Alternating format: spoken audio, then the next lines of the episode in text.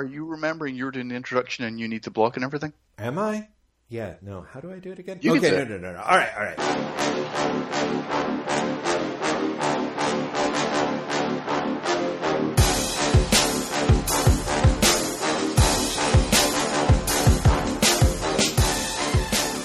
Welcome, citizen, to episode six of Drokk.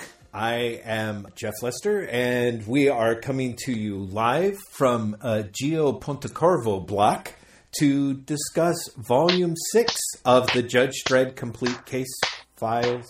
Hello. I know. I'm just really impressed by your block choice. That's all. Hi everyone. I'm Graeme McMillan. I'm also on this. Yeah, I was get, I was I was going to work around to make sure that I got Graeme in there. I'm like, I have to create a space for Graeme to introduce himself, just as Graeme does for me every month. But when we come to the Drox, we like swap off, and unfortunately, I feel like maybe Graeme did it twice in a row. I don't know. All I know is I'm completely lost. But I'm lost here at uh, Gillo Pontecorvo block, where we will be discussing Volume Six of the Judge Dredd Complete Case Files. Graeme, do you want to tell them where and when uh, Sure. that takes place?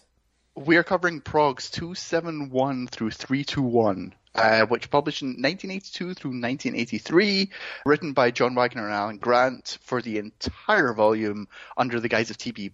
Grover, I think, for every single episode. Yep. Um, and the art is by a bunch of people. Carlos Ezquerra and Ron Smith are the primary two artists. Steve Dillon does an extended run. John Cooper and Jose Casanovas do short, sort of two or three parters in there as well. It's actually, for all that it has a number of artists, Smith and, and Ezquerra really do the the majority of work in this Oh, book. Like, it's actually absolutely. surprisingly consistent in terms of art. Yeah, yeah, very much so. Very much so. Which is funny because we say consistent in terms of who we see, but it's amazing how much of a schism exists between Ron Smith and Carlos Ezquerra. You know? Yes, and also they do very different types of stories, which is something that I noticed reading through this volume. This volume is it comes in a really weird place. We've literally just finished the Apocalypse War. That was the final episode in the previous volume. So this uh, volume two seven one, Prog two seven one picks up the next week, and the Apocalypse War was as as you and I talked about such a big story, such an epic. I mean, just astonishing story in terms of scope, and ambition. It, really leveling up, and for the creators as well, like Wagner and Grant and Ezquerra did career best work there. Yeah. And it's funny because the idea of like, how do you follow that up, mm-hmm. runs through this book, mm-hmm. like really significantly. You know, like what do you do after something like Apocalypse War? The the various solutions they come up with, the various answers they come up with for that question, are really surprising, don't you think? Oh, absolutely. Very much so. Very much so. Uh, Complete Case File 6 is, uh, it was honestly kind of a mystery to me because I sort of figured after the Apocalypse War, uh, and people who listen to this podcast may know, I'm, I'm pretty much a Dredd neophyte, but I have at various points had like digital subscriptions to both 2000 AD and the magazine. And I know as a general rule of thumb, uh, and even in what we've seen in the case files so far, when you have a big mega epic, it's usually followed by one or two or three lighter stories, you know, pieces that are just generally a little bit could be not only slotted in anywhere for continuity purposes, but could actually be sort of uh, are more likely to run a bit heavier on the comic relief side of things. I think. in, in terms of American comics, we're very used to like the big storylines, especially for people who grew up reading superhero comics in the, the 70s and 80s. Right. The big heavy storylines are followed with, you know, breather issues. Yes. You know, you think of uh, Claremont's X-Men, you think of Wolfman's New Teen Titans. Right. You'd have the issue which is basically our heroes check in with their feelings. yes, You know, and, and in Dredd, you get because he mega- has no feelings. well, no, but you get so you get the mega epics which last you know half a year, Right. And then you'll get a one part, it's uh, basically a one parter to a three parter that, especially say up through the mid 90s will be something that is lighter and, like you said, is often comedic Mm-hmm. because it is for the reader as well. This moment of like, you know, hey, I know we've just, you know, in the case of Apocalypse War, I know we've just killed like 400 million people, Yes. but but you know, let's just take a second and catch our breaths. uh, well, but it's funny because th- th- that doesn't work here. like it's it's. Did you have that as well? The first story in this volume, the first story that immediately follows the Apocalypse War, Mm-hmm. um, X City, is uh, a story about rogue robots. One of whom is is a wrestler who goes by the amazing name of Precious Leglock, who bullies the other robots into creating a stadium so he can wrestle any challenger, Yes. and has to be taken out by Dredd. Yeah. And you know, at the best of times, that's a silly Dredd story coming on the heels of the Apocalypse War. Completely. shocking. And it's by the same creative team. It's Wagner and Grant and Escape. Yeah. Yeah, yeah, yeah. Absolutely. Well, and even more to the point, Graeme, I would say like you have the Mecha City two parter. It's followed immediately by the infamous League of Fatties, right? Like the fungus and mushroom man thing is is a three parter that's not not just com- total comedic relief. it's not just comedic relief. You know, But- the, the, this has more of a thriller aspect to it. yeah, but at the same time, it's a Oh, little bit overall, this book is much, much lighter up until you get to maybe halfway through the book. Right. And I, so I was going to say that for that there was really like four or five multi-part stories until you get to Destiny's Angels, which is pretty much eh, you know comes in at like eight parts and is the biggest story in this volume. But A is the only story that tries to mm, do something with a Judge Dredd sort of epic sweep to it uh, for the first, at least for that first half. No, no, no, no. I mean, I know there's stuff here, but later that kind of kicks in. But it's it's it's how do I put it? It's an eight-parter with a whole bunch of like the return of Dredd's, um, some Oh, of it- it- it's- deadliest villains, Yes, I suppose. yes. You know, It definitely feels like an epic. yeah, it Uh, does. ex- especially in like the first maybe two chapters. It Yeah. would not be surprising if that turned into like another mega epic of 25 Right. parts. Exactly, exactly. So the fact it gets wrapped up in eight, but also by the same token, it takes us something like, you know, three months of of prog, you know, of progs to actually get to that point is kind of interesting. I I think there's a lot of really interesting stuff about Case File Six. And for me, I spent a certain amount of. I was convinced it was going to be kind of the first volume that I was going to give. Uh, oh, you can probably skip this volume in in many ways because I felt more than not it was kind of disposable comedic blah blahs. Yes, yes. But I think I also think in a way, and we'll get to it when we're talking about the stories, that Case Files Six to me may be the point where Wagner and Grant at a certain point drilled down to talking at least subtextually and metatextually about kind of like what's sort of their Judge Dredd mission statement, I think. You Oh, interesting. Yeah. I, okay. I'm yeah. Go into that then, because I I have feelings that maybe run parallel to that, but are definitely not that. Okay, my belief is, and for those who are interested in the full amount of, you know, full disclosure from Jeff, these beliefs are perhaps uh, heightened and um, by a certain amount of recreational marijuana. Uh, I think that around the time of the, particularly for me, the Shantytown four-parter, followed by pretzel logic um, all the way sort of through the end of the volume has a certain degree of statement about judge uh, so here's the thing. While high i basically spent a certain amount of time feeling a little agitated about in a way worried about about this podcast of like is Jeff the hippy dippy bleeding heart liberal basically going to be the guy who keeps coming back to the inherent fascistic elements of Judge Dredd? And and that that fine line that Wagner and Grant walk about how how much do they support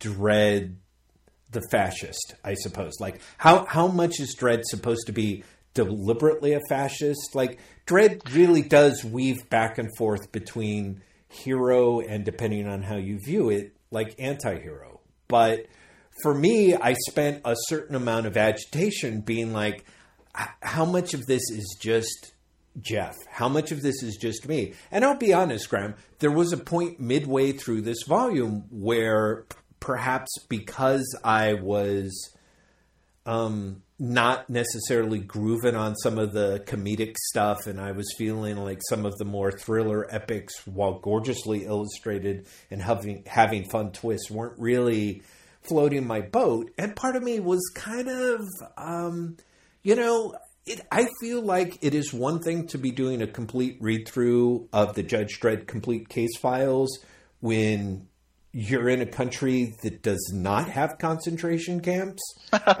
as opposed to when you do, right? Like, yeah. there's yeah, a, no, no, it, yeah, it, it's. I suspect you and I are both had that thought in relation to us a couple of stories here. Yes. Because there are a couple of serials here, actually very early on in the book, mm-hmm. where the solution is, well, why don't we just stick all those people away by themselves? Oh, yeah. Oh, like, yeah. Why don't we, like, there's, I mean, literally in the, the, the quote unquote punchline, the conclusion of the, the Fatties story, which is the second story in this volume. Yep. Is essentially fat apartheid. Yes, and it's followed immediately by Fungus and the, and Mushroom yes, Man story, exactly. which ends exactly. exactly the same way, which is sort of like, "Hey, sorry, citizens, but for the good of everyone else, you're never going to be seen again." And yes. that that that's on the one hand.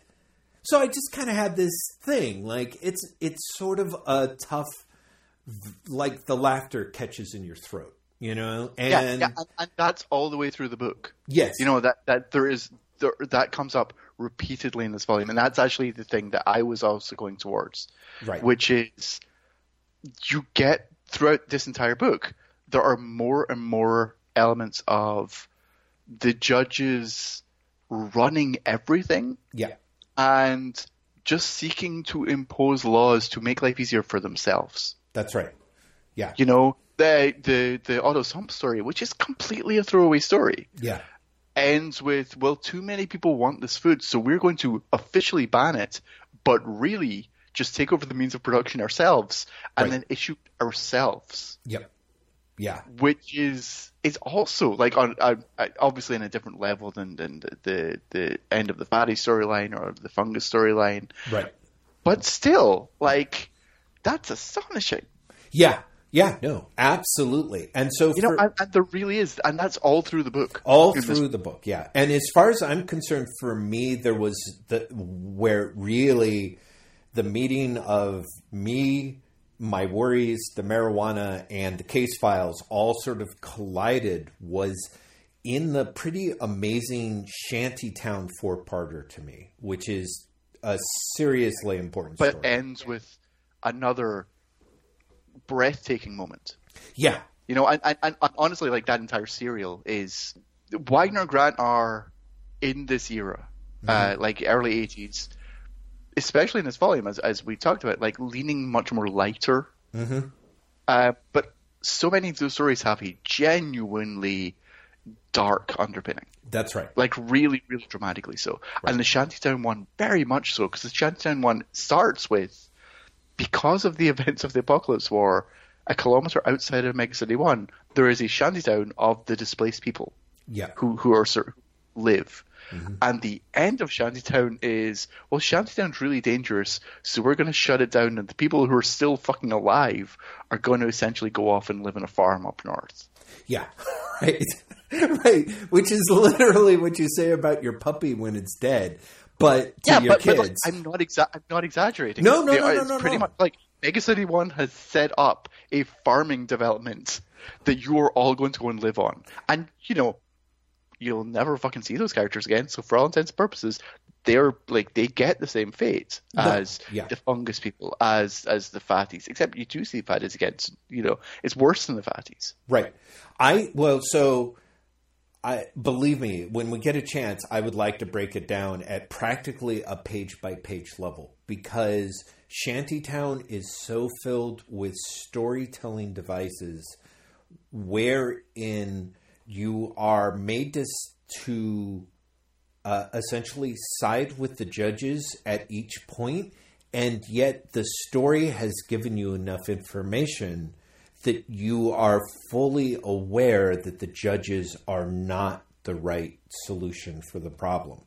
Which yes, and so kind of at that stage, and again, with this level of stuff that we're talking about, about things going on in the UK and things going on in the USA, the uh, a story. I mean, it's a story in which Dredd and the judges essentially occupy a shanty town to clean it up, and although it's dressed up in the Judge Dredd goofy way, essentially there is a, a rebellion. There's a terrorist uprising to overthrow them, and mm-hmm. so the whole concept of occupation and uh, uh, but you know conquering occupation cleansing and all of this being inflicted on the poor with whom we've had like just the briefest glance of the deeper humanity in the characters like for me right up until the final page of the last chapter of shantytown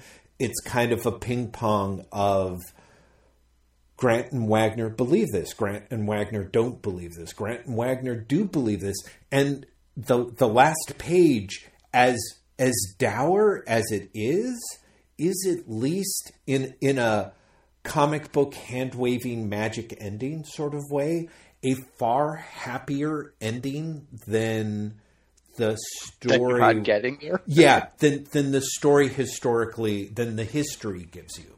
And so for me there was kind of a point of that very last page in my very sweaty, stoned, worried way was kind of Wagner and Grant kind of coming out at the end of the scary pantomime of being like, it's okay. It was all just a show. Look, we wave our hands and those people are saved. And and now we're going to sort of go on and tell you. I mean, to me, Shantytown, the four part of Shantytown, followed by the first two pages of Pretzel Logic, are the biggest sort of buildup of tension tension subtextually and release like because at the end of it i mean i almost died laughing from the first two pages of pretzel logic and i think that that to me has a lot to do with the buildup of shantytown very much being a like you know, what are Grant and Wagner trying to do with Dredd? And kind of at the end of it, they're kind of like, there really is an, an element of we are trying to tell stories that uh, essentially amuse and entertain them. And those stories have these darker aspects where the judges are are literally fascist. Like I again,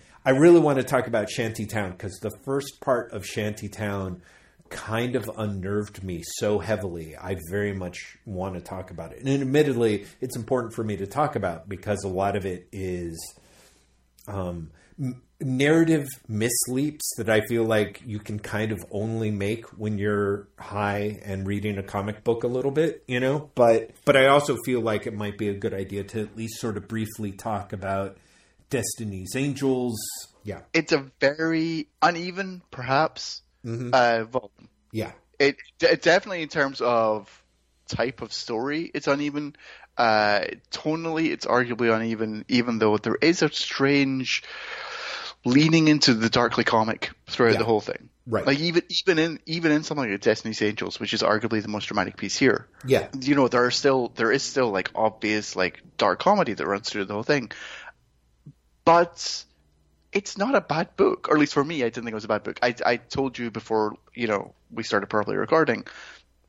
I, my first read through this for the for these episodes for the, for this podcast, mm-hmm. I I I fought through it. Like it, it was not, you know, the the last one, you know, you just sail through. It's it's all great, but also you hit Apocalypse War and you just can't stop until you finish Apocalypse War. Yeah. Like it's it's you know you just run through it. Right. And I didn't have that experience this time. Oh, but yeah. in reading it, I appreciated it more and more and more, Mm. and I saw themes more. For example, so many of the Ron Smith stories Mm-hmm. are variations on the same theme, which is some criminal or group of criminals think they have the perfect idea to get around Dredd. Yes. In the space of six pages, they'll be shown that it, they're entirely wrong, Yeah. but all done in this very light-hearted way. Right. You know, you you see things that feels like it's it has to be intentional that they're repeating the same format over and over again with Smith. Right. But the Ezquerra stories are much more world building. Mm-hmm. Even Mecha City, mm-hmm. like Mecha City, for all of its, I mean, ridiculous comedy, like Precious Leglock. is- Yes.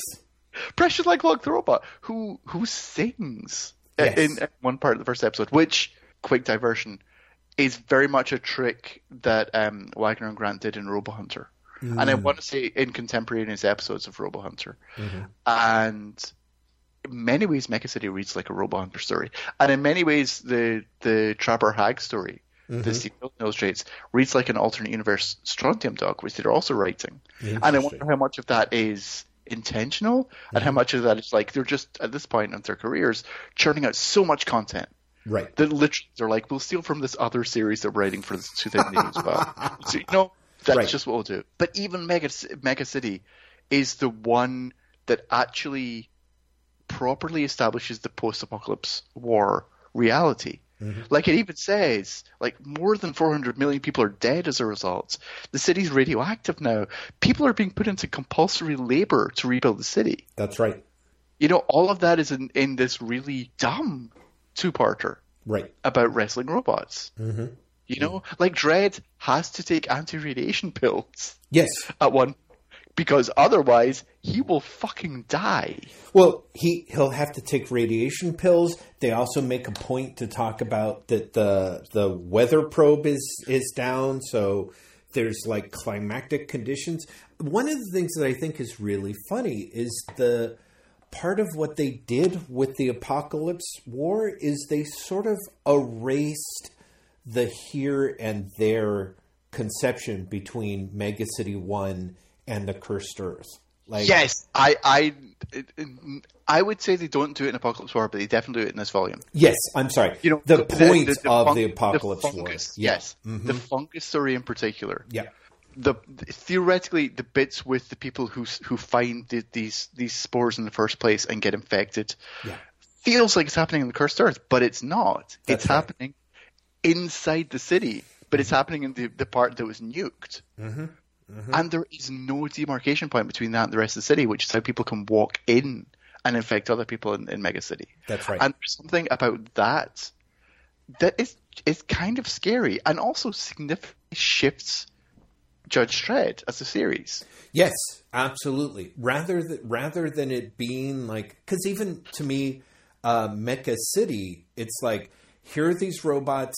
You know, you've you've got the wrestling robot who takes a bunch of other robots and they build a robot city. And there's a there's a way in which in the cursed earth there's a level of you have to come up with a reason why Dredd and the judges would care, you know? And here it's just now he's just on patrol. And like you said, the the concept of Mega City, the weird thing about this volume is Mega City 1, the place gets darker and more dangerous, and yet the inhabitants of Mega City 1 in this volume get significantly goofier and sli- and, Yes. and comedically broad. You know, no pun Yes, intended. and, and this era of the strip is for all intents and purposes a comedy. Mm-hmm. It's just a comedy that is dealing with shockingly dark theme. yeah, right. like really, really shockingly dark shit. So you do get things like, you know, even the fatties, which is, you know, the fatties is something you could not do now. You could not run that strip now, but at the time it was run, it would be seen as like the safe way mm-hmm. Of of talking about bigotry and political activism and, and civil rights, right? Because hey, it's only fat people. Who's going to take offense? Right. And you know now there's, I mean, there's no fucking way you could do that strip. Like the lead, the leader of the fatties is called Dick Porker, which is just Yeah. holy fucking shit, right? Right. Right. Um, but even that has, like, the the big problem is food is rationed, and these guys are eating too much of it. And then they attack the food convoy that's coming from Texas City because Mega City One is starving. Yes. You know, Right. I, I, it's it's it's crazy that you have these really dramatically terrible concepts Yes. used as fodder for like whack a whack. Like uh, Yeah, I mean, completely. Fatties has a they rob something and then they try and fly away, but they can't because Right. their floater is not it's strong enough to carry their weight. Yeah. Yeah. You know, which is like the most astonishingly broad comedic idea. Yeah. But they're stealing the food that is going to make the rest of the city starve. Yeah. Yeah, no. I mean, it, again, it's just it's there's such a strange uh quality in it. And like you said, it because I'm not reading uh Strontium Dog and have, have actually never read uh, Robo Hunter, I'm really sort of behind on how the whimsy is sort of ramping up on the other strips. And so here it's kind of well, you know, I thought a little bit, particularly in something like the the fungus story, about how much um, uh, Dredd is almost uh, at this stage of things, kind of like this long running slow motion Grand Guignol theater. You know, where it's like half of it is incredibly dark shit, and then it's broken up with uh, whimsy. And in the case of the original Grand Guignol, it was like, you know, TNA and, and a lot of camp, I guess. And here the camp is very much in this, you know, super slapsticky humor.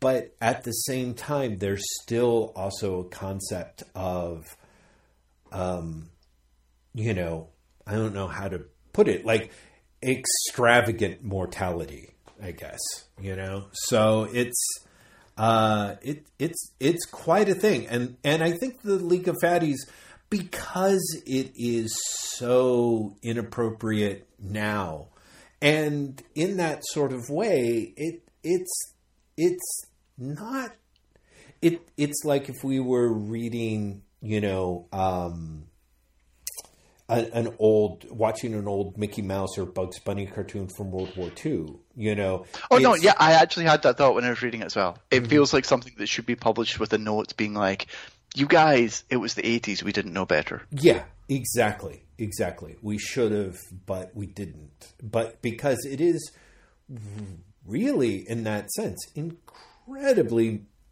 mean spirited. If you were thinking, mm-hmm. if they had been really thinking of what they were doing, but of course that was the point. They weren't because the cultural standards were different. But it is, Yeah.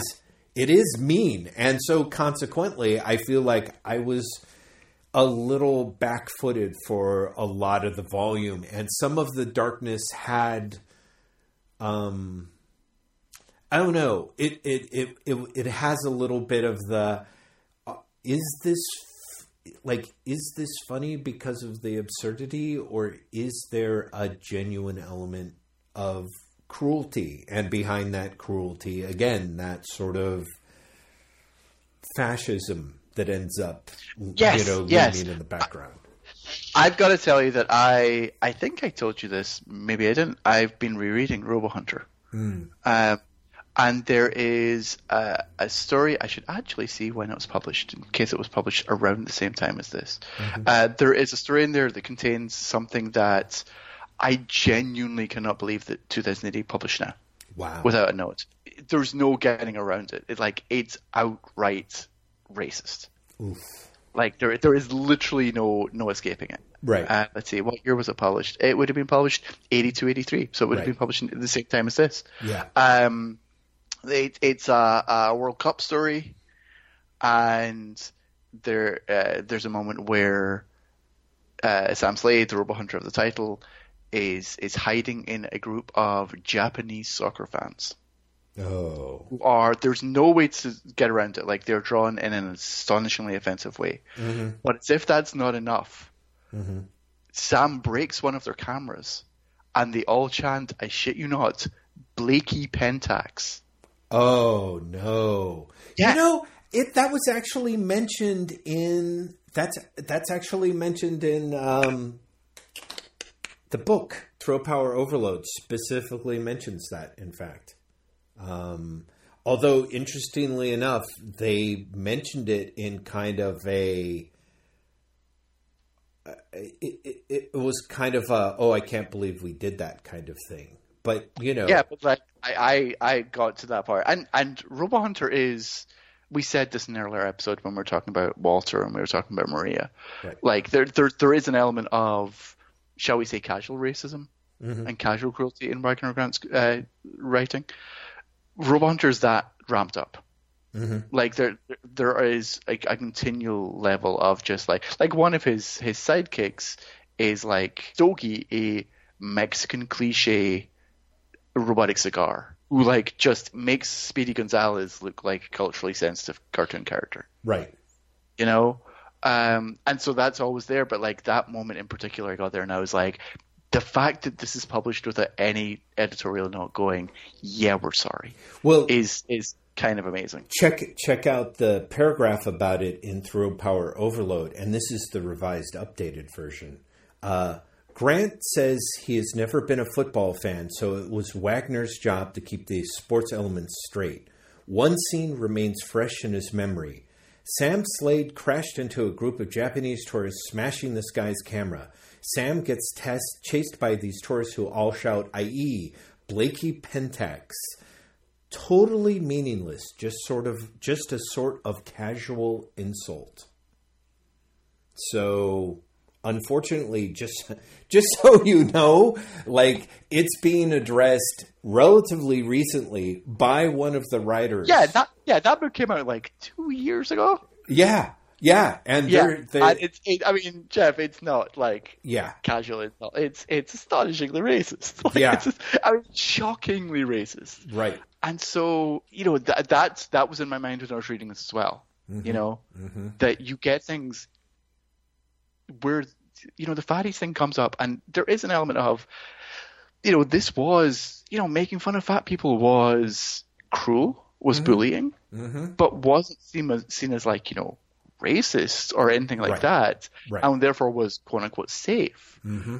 But you know, holy shit. right right yeah no so so there is a little bit of the you know what kind of what's behind the good bit of fun um and it was something that it, that that like i said i fretted about and i feel like to an extent i made a certain amount of peace with it because because like i said I, I weirdly enough there was enough stuff going on in the shanty town where it ends up with a certain degree of oh uh, how do i put it? Like you know again kind of the all in good fun where it is it's a little bit of the no these these stories really mm, like we're we're we're we're really not trying to argue for concentration camps. We're really Well, not no, trying I- to, you know. Sure, I- and you know, you, you you suggested that this was, you know, this volume basically comes up with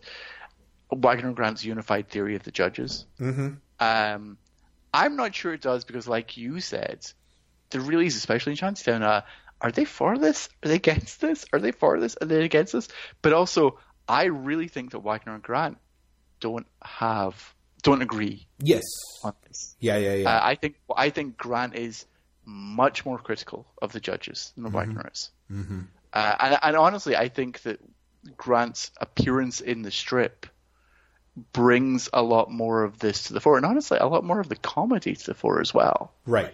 in such a way that I'm wondering if that is. That's like the way of not facing up to some of these things, you know? Right.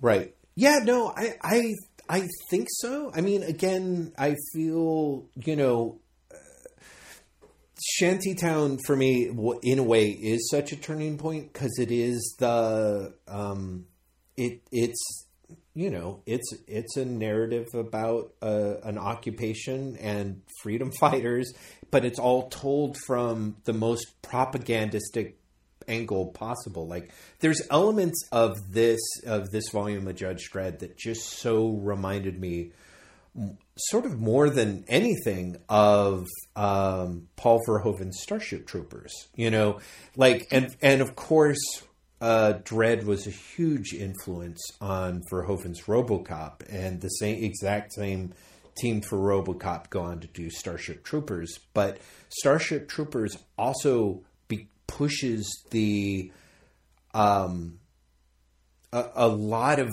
a lot of goofiness and a lot of the idea of like, oh, you're you're actually he's aware that you're watching a pro propaganda piece and by the end he's making explicit that the people that you've been cheering on are fascists and i think shantytown for me because it's a, it's a serious story actually for, follows up with that sort of Ron Smith like oh and now there's you know once a month, a bunch of criminals get together to plan the perfect crime. And the perfect crime is literally getting Judge Dredd to ride the wrong way up a one way street. Exactly. And he'll so have he, to go so to he, prison. Yes. Yeah. I I died. And then the second page is literally Dredd on this short alley and this dude at the other end being, Hey Dredd, can't catch me, nah nah nah and he just shoots him.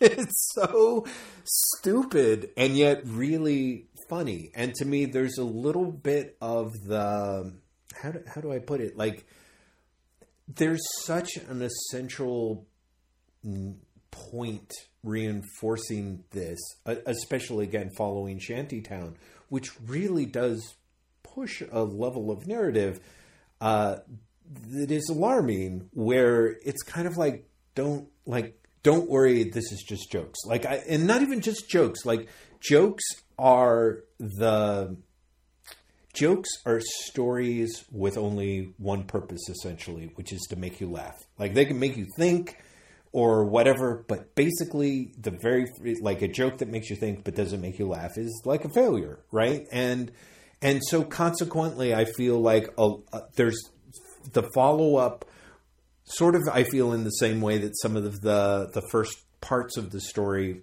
uh, in this volume are are this idea of this is just to entertain and to entertain you we're going to take you into some scary places and and to entertain ourselves there's going to be levels where we're really going to f- kind of fuck with your head in terms of what you should believe and what you should agree with and yet, like you said, kind of at the core of it, part of it is we're just going to entertain you. And some of that's going to be with really dumb jokes.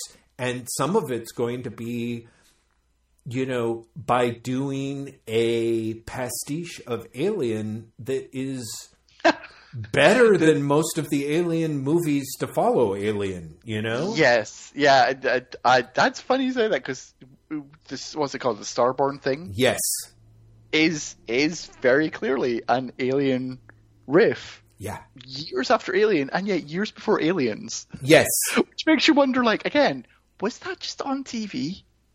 Like, I, I know sometimes, uh, for example, the, the last story in, in this run, mm-hmm. the the one about the Gemini space Oh yes, yeah, yeah, condos, space condos, or con- it's just called condo. It's called condo, right? Which is great. It seems like an Irwin Allen movie, doesn't it? That's what I was going to say. Yeah, it made me wonder was the Towering Inferno on TV before they write it. Like it really, genuinely did.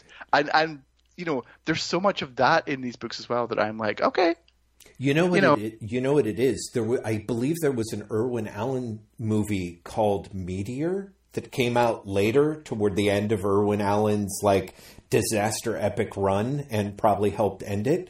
But I feel like if they watched a back to back viewing of the Towering Inferno and Meteor, and they're like, "Oh yeah, we'll just push it together," and we'll and there's something about the fact that it's called Condo with this exclamation point that kind of tips the game. The Starborn thing is fascinating to me because I feel like it almost feels like two dudes who kind of got high, spent a lot of time talking about Alien and riffing on some of the influences of Alien, and and just decided to go for it. And and like I said, really does a great job. It's it's I think it's it's genuine. It was so chilling that I was like, oh, you know, I never wanted to read any of those Judge Dredd aliens crossovers that that 2000 AD did with Dark Horse.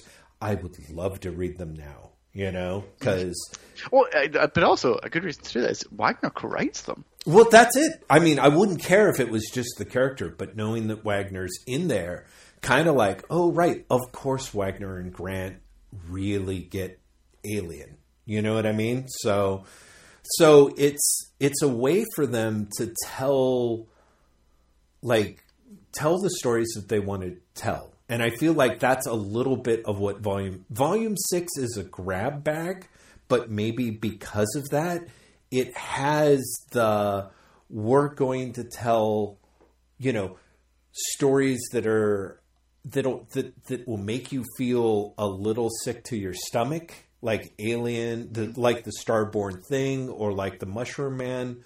Um, we're going to tell you stories that are going to make you laugh, like this, like you know, or make us laugh, like the stupid gun or the gunge, you know. And then we're gonna we're gonna tell you we're gonna do a weird mix, like. I have to like the the the the humor at the core of the last invader is I think really genuinely witty. Like I like that story, but the the the fact the way they bring in dear abby into that story and so i i feel like we should talk about it. Graeme i feel like we should talk about some of this stuff more in general. I feel like i'm just sort yeah, of it, it's smearing we're, we're ourselves like, all yes, over the place we are we're, we're, we're just well it's because i think you know you you started off by saying i think this book has the the you know the grand theory of how Wagner and Grant see the judges. Right. And I think the previous volumes have felt more thematically consistent. Right. And this book doesn't. Mm-hmm. Uh, and I think that we're struggling to deal with that, to be honest. Well, I You know, I, I, I right. think that it was easier to talk about the other books because we're like, okay, like, you know, book one is the first one, book two is the two mega epics, book three is very much world building, Right. book four, you know, I, and, but this one is the first one where it's like, it's a year's worth of Judge Dredd strips. right. What's the unifying theory? It's a year's worth of Judge Dredd strips. Well, I you're right, but I guess, and I think that's more to the point. Like I said, by the time you, to me, I got to the end of Shantytown, it was like, oh, like this sounds really dumb, but it is the the the point of Volume Six, and perhaps even surprisingly, unsurprisingly, I guess, after you have the Apocalypse War, which is the twenty part something, like the I think the temptation in a lot of people's heads is to think, oh, okay, now is kind of where Judge Dredd becomes kind of a continuing continuity driven strip. Like they do an entire year of well, sorry, an entire half year of a cohesive sweeping story. And it sort of feels like by the time it happens it it it feels so effortless that you're kind of like oh they can do that. There's there's a way in Yes, which you this- sort of this expect is what they do now. this is what they do now and volume 6 is aggressively turning away from that. There's Yes, bits it's and pieces and nods. Yes exactly You, you don't tell us what Judge Dredd is. And- and exactly in so many, so many ways. yep You know, it really, in so many ways, it, it is. Oh, you think it's this? It's not. You think it's this? It's not. You think it's this? It's not. Yep. And and even with you know, we talk about this being funny, but there really are all these hidden darknesses in there. Like Yeah. the fungus story starts off with the guy who can't remember who he is, and he knew he used to be important. Yes. And that's like story about like a, a you know a, an aside that is all about post traumatic stress disorder. mm-hmm, You know, and it's a it's a one panel aside mm-hmm. that like this horrible thing happened and he would rather never remember who he was. Mm-hmm. Mm-hmm. You know, Right. Or and, and that sort of thing is all all the way through. Mm-hmm. all the way through the book because they really are just continually being like Judge Dredd is what we say it is, which is astonishingly ballsy, but also as a reader kind of frustrating. Yeah, no, exactly. And so this volume is, I think, after the Apocalypse War, there's even the fact that, that the Judge Destiny's Angels looks like it's going to be a mega, mega epic. It seems like it could run on endlessly. And yet they they wrap it up in eight eight parts, which is, you know, relatively concise, just two months and then they're back onto a handful of other stuff. And so it's very yeah it's fr- it's a little bit frustrating for the reader. You know we talk a little bit about the punkishness of Dredd and and Wagner and Grant I feel are very super punky in that they They're they're exceptionally contrarian. Yes, exactly. They literally do not want to give you what you, What you want. Yeah, what you want, or or really what you're expecting. Even though what you're expecting is based entirely upon what they what they've given you. exactly. So Yeah. yeah. So I think that is that that to me is kind of this huge um yeah, it ended at volume 6 in all of its frustration because it was so frustrating ended up kind of needing to be ending up being the key that I needed to set me free from a certain amount of you know this is this is the how I learned to stop worrying and love Judge Dredd volume. It, you know, Mm-hmm. but it kind of is. You know, there, there's so much here that is just. By the end of this, you don't necessarily have expectations of Judge Dredd as a strip after this volume, yes, especially if you read the, the five volumes before this, yeah, because it has been shown to just include so much. Right. Like it can it can do almost anything. Right. Or at least anything that the writers wanted to do. There are certain things that it's obviously never intended to do, right? But it can be tragic, it can be comic, it can be uh, you know, some of the best adventure comics you can you can imagine. Uh, it's social satire. Right. It, it's political drama. right, It, it's you know, it's all these things at once. yeah, And by the end of this volume, the only constant is that it will at some point feature Judge Dredd, right, and it's not going to do what you think it's going to do. right, right, and and right. The the only constant, like you said, is that it, and Judge Dredd will will always be the same. Like how we see Judge Dredd Wait, will yeah, you- change. You, you say that. Mm. Like, there, there comes a point, uh, actually, really soon, maybe in Case Files 8, Mm-hmm. it might be in Case Files 7 even, right, um, where that's not true. right, where where you know things start to change, and especially after Grant leaves the strip, Mm-hmm. things. I was going to say significantly. That's not true because the entire thing about Dredd is Dredd evolves, but he does so very slowly, and because he does so very slowly, it's more believable. mm-hmm. But you know, the Dredd of today Mm-hmm. Is is a different character from the Dredd of these issues. yes, yeah, yeah, yeah. Uh, so so that does change, but again, it happens so slowly and so gradually Mm-hmm. that it's you know you don't get the American thing where like you know someone will make a life decision one month and the next month everything's different. Right. You know, brand status quo, jumping on the point. No, that doesn't happen. Yes. But Dredd does evolve. It, it's just that, and even uh, to be honest, even the purpose of the Dredd strip evolves. Mm-hmm. You know, again, compare the Dredd strip. Now you compare the Dredd strip of the, the early two thousands with with these stories Right. and they're trying to accomplish different things. Mm-hmm. It's just that, particularly when Wagner is involved, Mm-hmm. what Dredd is as a strip is is not going to conform to anyone else's expectation. Yeah, yeah. So I, I think I think that up to up to kind of volume five, like you and I spent a certain amount of time being like, you know, sort of when when is Judge Dredd really going to find its footing, kind of, or when's it really going to shake the bugs out, or et cetera, et cetera? When's it going to stop being quote unquote uneven? You know, and and I I really feel that that five the the Apocalypse War and this follow up is in its own weird, completely scattered way a mission statement, and that mission Yes. statement is very much like it's going to be whatever we want it to be deliberately. It's not uneven. It's not, there's a week where we're smarting for story ideas, and so we just come up with a dumb one parter, you know. Although there's ways in which there's a gradation of that, but but at the same time, they're like, but we love those parts. Those are just as important to us as the big things.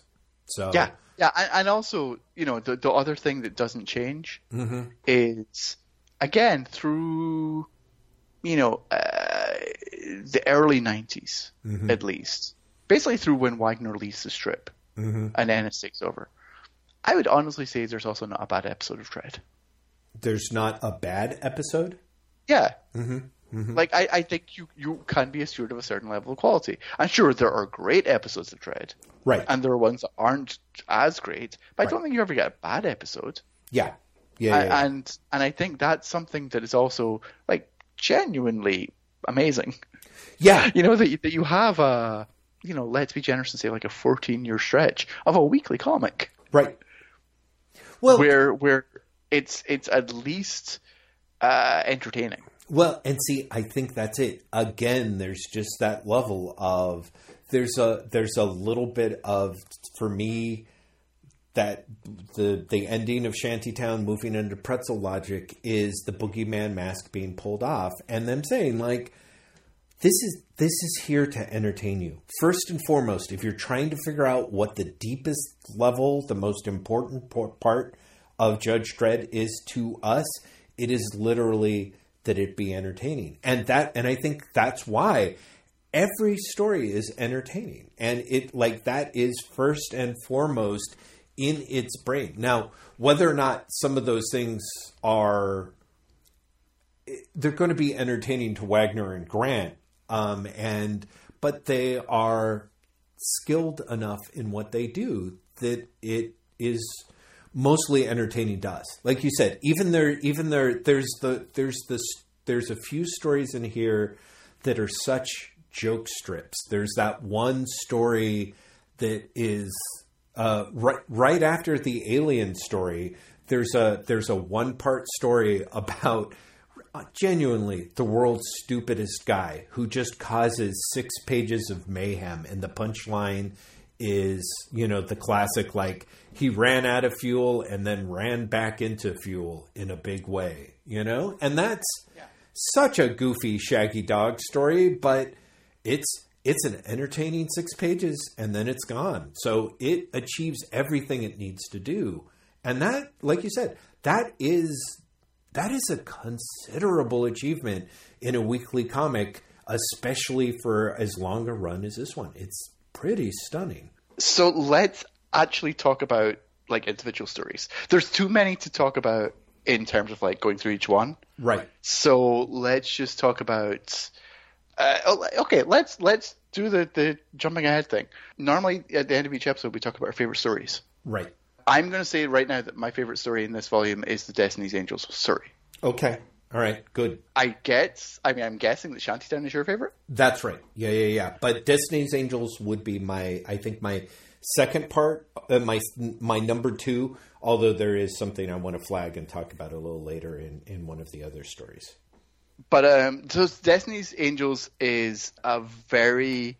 I mean, it's arguably the most straightforward of the stories here, right? Yeah. Because it, it's it's it's a revenge thriller, and it's it's kind of you know we've talked about it be, looking like it's an epic early on, and it really is. Like in the space of you know one episode, and it's like every two pages in the first episode, uh, the Fink comes back. Yeah. Then the Judge Child comes back. Then Me- Mean Machine gets raised from the dead. Right. You know, and it really is this like it feels like a big deal. It feels like oh shit, Yep. like all we need now is Judge Death to come back, and it's all of the bad guys. It's like all of his big supervillains are back for this one story. Absolutely. And and honestly, it doesn't let up from that. Like it, it it manages to sort of hold that uh, level of excitement, that level of anticipation, and the tension all the way up to the end. And it, like you said, it's eight episodes long. And I think if it was longer, it would have suffered. Mm-hmm. You know, I, I- think it, I think it ends exactly when it's supposed to. And honestly, the end is relatively rushed. Like by the time that Dredd meets them, it ends really relatively quickly. Yeah. Because you essentially have like six episodes of lead up and then mm-hmm. two episodes of resolution. But it's great. It's just done really, really well. It's super exciting. Mm-hmm. It is tense. It's very funny as well. Mm-hmm. You know, they managed to convince you that this is a big deal, that something dangerous is coming, that this is a, this is bad news for Dredd. Mm-hmm. Even as, like, you know, the Fink is calling everything poison. Yeah. And like paralyzing people, and Mean Machine is headbutting spaceships so he can get to Earth, and then getting lost when he gets there, and yet somehow works. Well, because I yeah, I I think one of the things that is again, there's such a um, a little bit of Wagner and Grant and Ezquerra setting you up to have a certain set of expectations, and then kind of pulling the rug out from under you. And and I think part of that is you know again his the the Fink characters are weirdly, you know, one thing that I, I, I had a strong impression of that I hadn't really tracked before is um, weirdly Judge Dredd is is a little bit like Little Abner. You know, like that is Okay, you're gonna have to explain that. well, so Little Abner is, you know, a, a long running strip by Al Capp that that ends up being hugely successful, and it has a, um, it's basically comedy, but it has strong elements of political satire, and every once in a while it will have a strong adventure component, but the adventure component is ridiculous. So there's I mean, that that's Yeah. pretty much this volume of Dredd. Right? So there's a character, there's a, vil- a quote unquote villain in uh, Li'l Abner called Smiling Jack. And Smiling Jack looks like an emaciated, grinning human corpse. He and the Fink are kissing cousins. And Smiling Jack loves people, but only when they're quiet and by quiet he means dead. So he's like this cheerful messenger of death that talks about how much he loves these characters, uh, loves everyone, but in the course of quote unquote loving them, he releases a poison gas and he almost kills the little town, you know, uh, little, Ab- little Abner's town, and Li'l Abner has like all of its goofiness is is right there on its sleeve, and uh, the instant that the Fink starts running around and talking about pizen, you know, he's like, "These pizen balls is ready for testing." I'm like, "Oh shit, this is this is yokel, demented hee haw humor." That is that was basically pioneered by Li'l Abner and Al Capp, and and hmm. so so there is something where it's like aware that that's that's who the Fink is and that's who Mean Machine is. And what's wild is how much when I first saw Judge Dredd, he's on the planet Xanadu and he looks totally evil. He's completely surrounded by this robot alien species. You know, he's technically, in theory, a slave to Grunwalder. But despite his seemingly omnipotent powers, like you expect this series to all go one way, and it spends a certain amount of time going there, where it looks like Dredd is basically uh, being attacked by uh, an enemy that he can't strike back at. You know, because because Judge Child is literally a planet away, and yet because Judge Child's um, methods of vengeance include, you know, a rat wearing a tiny bowler hat. You know what I mean? Like, the, it, it almost to me is very much this idea of, uh, uh, like, Wagner and Grant Ezquerra being, like you said, this is sort of the more, like, Ezquerra does the more world building stories, the more sort of in canon stories, you know, that aren't the sort of goofy Yeah, yeah, no, no.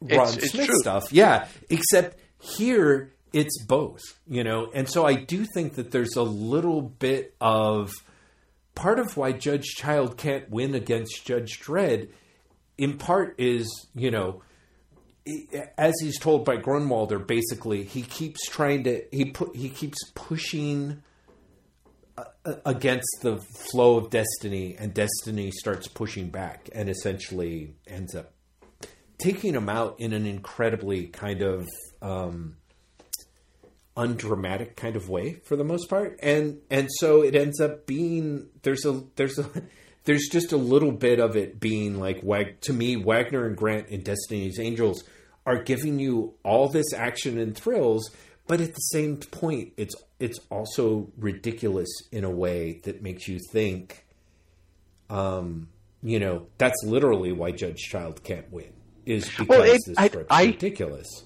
Yeah, I kind of love also that Judge Child is essentially shown to be omnipotent, or essentially portrayed to be omnipotent. Yeah. For the first half of this, Yes. because as you say, like Dredd can't strike back at him, and part of it is Dredd doesn't know he exists. Right. For part of it, right? Yeah. Dredd is just like, what? Like, what's? How is the Fink back? You know, who's coming to get me? But when you see Judge Child, you see him from his point of view, Mm-hmm. and in his mind, he's omnipotent. Yeah. But you already know that's not true because he can't strike directly at Dredd.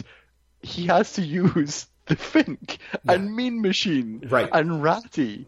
Right. And these are, you know, for all of their violence, Yeah. these are not, you know, capable villains, which No. is their charm. Right. You know, it really is. That that the Fink is, in theory, deadly. Mhm.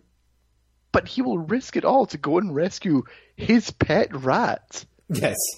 You know, Right. um, or like the sign of how inept they are Yeah. isn't the Mean Machine getting lost. Although I love that. I love that he gets to Earth and it's like I don't Yes. know where to go. go. And Judge Child appears and it is is you just I'm going to tell you where you got you've got to go. You've got to go and get Dredd. You've got you like go where it's like okay, but you've got to tell me because I'm I'm not getting anywhere right now. I love that scene, but no, it's the great bit where. Dredd is paralyzed and is talking to Mean Machine Yes. and says to him, Everyone knows that paralyzing poison doesn't affect your lips. Yes. Right. It's a great joke. It's a double joke because A, I believed it in that moment because I thought it was a joke about how paralyzed people in other stories could always talk. yes. And like a page later, it's Dredd being like, I was never paralyzed, you idiot. if I was paralyzed, how could I talk to you? I love that joke. I love it. That is brilliant. But Yeah. A, Mean Machine falls for it, and B, I fell for it as a Yes. reader. Yeah. Completely. It's such a good sign of basically Judge Child never had a hope. No, exactly. Judge Child never had a hope. And I think, in a way, there is a little bit of the. How do I put it? He fails because, in a way, his judgment is bad, you know, but also, how do I put it? Like, there, there is a little bit of the. I don't.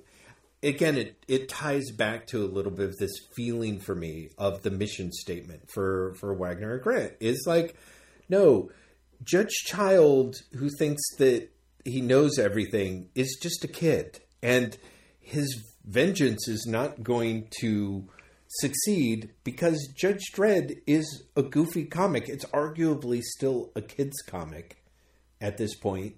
And um, yeah, like you said, there's just jokes aplenty. Like it ends up turning into a joke, which is amazing. Like even in the same panel as that amazing thing where like the Fink holds up Maria, like you you literally see Walter Mean Machine hits Walter the Wobot so hard he breaks, which is it's it's it's a shocking moment, you know. It's but it's also followed up on the literally the same page with the Fink being like, "We got your wife, Dredd."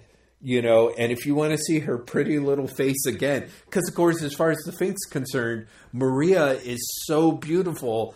of course she's Judge Dredd's wife. Like the the the fact. And, but that, the thing says that after he's been told by Judge Childs that's not the wife. Yeah. He just he refuses to believe it. yes, yeah. There's just such a weird. Um, it's just it's it just always like even just when it ratchets up to the maximum amount of threat threat, it actually then becomes even goofier than it had been all the way along. And it's pretty significantly goofy, you know? So, yeah, I don't know. So by the time you get into that stage with Dredd supposedly at their mercy, you're kind of like it doesn't seem like yeah, the eat four lawman as Mean Machine charges at him with the machine set on four and and him saying "eat floor, creep." Like it's goofy. I do I do want to take a point to talk about the other part that I love is, um, it, you know, Shantytown is is to me just really remarkable. But I think that there's a bit in the Last Invader, which I believe is the story right before Shantytown starts up, where there's uh, there is basically an East, there's a Sov judge, an East Meg Sov judge, who does not know the war is over, but he's still in Mega City 1, and he ends up fleeing and hiding inside a stadium, a jetball stadium. And as if that, he, he does this thing where he ends up hearing an audio magazine and starts listening to it.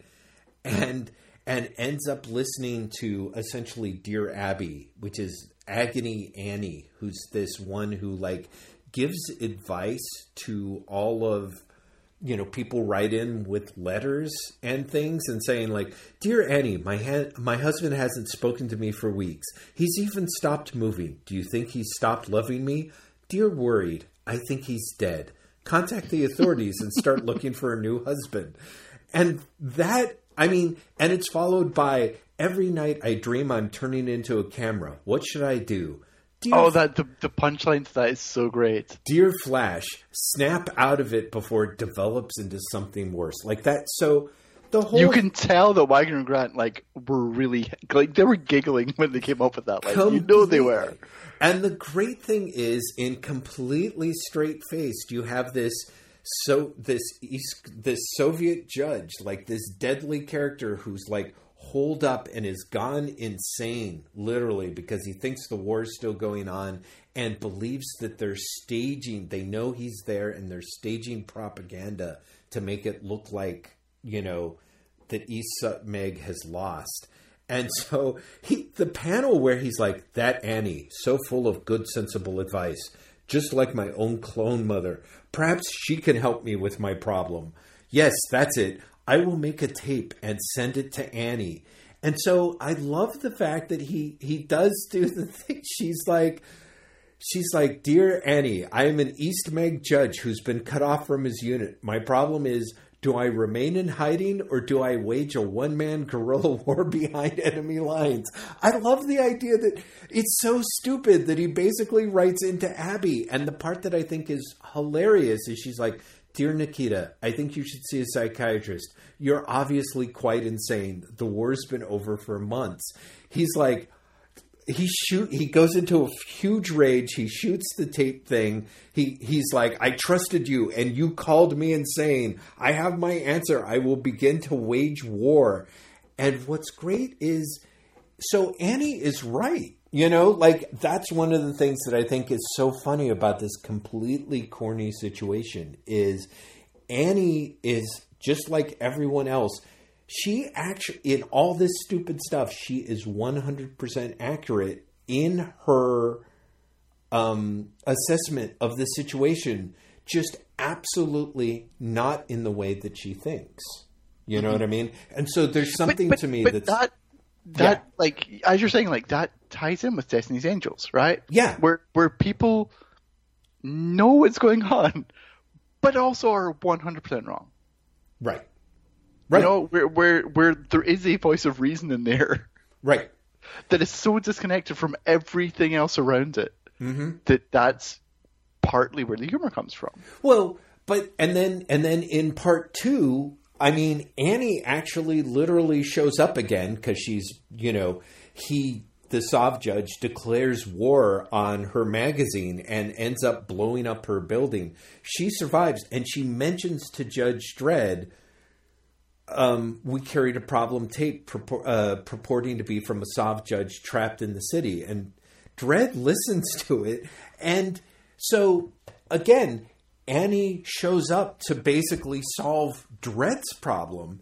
And Dredd, just in the same way that she actually gives good advice to the Sov judge, and he basically goes insane from hearing it. She gives Dredd good advice, and Dredd's first instinct is to uh, threaten to arrest her for withholding information.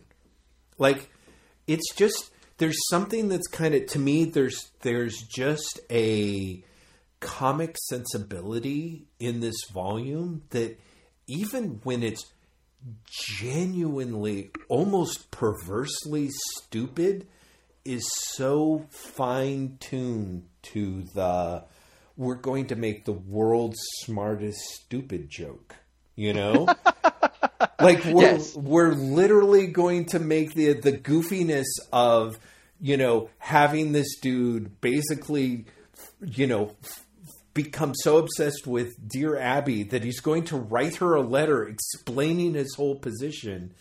And the joke that comes out of that is absolutely dumb, but is dumb in so many genius layers. So, anyway, that, it's dumb so many different ways that it's actually smart. Yes, exactly. Which is kind of yeah, which is kind of the way that Wagner and Grant do humor very right. often. Mm-hmm. You know, there's the joke, and there's the other joke, and there's the other joke, and it's one line. Yes, right. Yeah, which to be fair, I think is actually also the way they write "quote unquote" straight. Mm-hmm. You know, like there there are layers to all their stories. Right which which is what you know. I, I, for example, you know, Destiny's Angels, like we said, is can work as an adventure narrative. Yes, but has this humor or absurdity on top of it. Mm-hmm. And then beyond that, it also, I, and I don't want to like overstate this because it is just dumb. Yeah. But it also has this this additional layer of free will versus yes, right? You know, uh, which one of the things I love is Destiny's Angels. I always to say Destiny's Child. Sorry, Beyonce. um, Destiny's Angels doesn't fulfill its own uh, prophecy, for want of a better way of putting it. Right. We never find out what what Owen Krysler's vision actually meant. Yes. Right. Never see. He specifically says that like he sees. Uh, we see it. Dredd's uh, badge on, on flame. Right and that never happens at all. Yeah. So you know you can't even make the well he was actually foreseeing his own death thing because that's not true right. unless they were secretly like being super sneaky and it was his birthmark in flame he was seeing. But mm. uh, mm-hmm. uh, you know right. that's maybe tenuous. Um, but there are these different layers that are in there that that you know it is the joke and the joke and the joke, mm-hmm. or you know the story and the story and the story mm-hmm. that that it's one of the things that makes this volume so enjoyable, despite it being so all over the place, mm-hmm. is that at its worst, it is one level of enjoyable. Right. You know, at its best, it really is three or four. Well, right. And I think that's it. Like you mentioned rereading this several times, and the more you read it, the more you enjoyed it. And that makes sense because there really is the those that that layering that goes on, even if it's just to the joke behind the joke behind the joke, you you realize that there is there's some pretty intense levels of um, I don't know cleverness or craft or you know like a demented style of of genius kind of going on there that's that's almost easier to overlook if you just read it through once and you're like yeah this is pretty like this this is fun and fast moving but that's as far as it goes right and then you come back and you're like actually right you know mm-hmm. there, there's all this other stuff there that, that's absolutely fascinating the, one last thing i want to say about destiny's angels before we move on it does begin with the holy shit, it's all these bad guys. Right. And by midway through the strip, it's very clear that Fink and Mean Machine are nuisances, but not mm-hmm. really a danger. Mm-hmm. But the Judge Child is, right? He's literally brought someone back from the dead. Mm-hmm. Okay? And he can influence people with his mind across the galaxy. He's a real threat. At the end of the strip, just fucking nukes him. Yes. Yeah. Yeah. Yeah. Yeah. No. Exactly. Which is kind of amazing. yeah. Yep. Yeah. That they do, you know, even though this is a comedy strip, they do build up Judge Child to be an ongoing threat. Yeah. And then at the end of this, just nuke him. Yep. And for, you know, long term Dredd fans, I know he comes back, mm-hmm. but still. Mm-hmm. Mm-hmm. Well, no, know? but you don't know that at the time. And, Exactly. yeah. And honestly, I don't think they did either. no, I don't think they did. But it's kind of amazing to be like, okay, he might not be omnipotent, but he's certainly astonishingly powerful. He's Yeah. far more powerful than any other threat Dredd has met. Yeah. So we'll just nuke him. Yeah. Yeah, yeah, yeah. No, and I mean, uh, there's, yeah. I mean, I can even get into this whole level of Judge Judge Child is, as so frequently pops up in these strips, uh, a mirror image of Judge Dredd.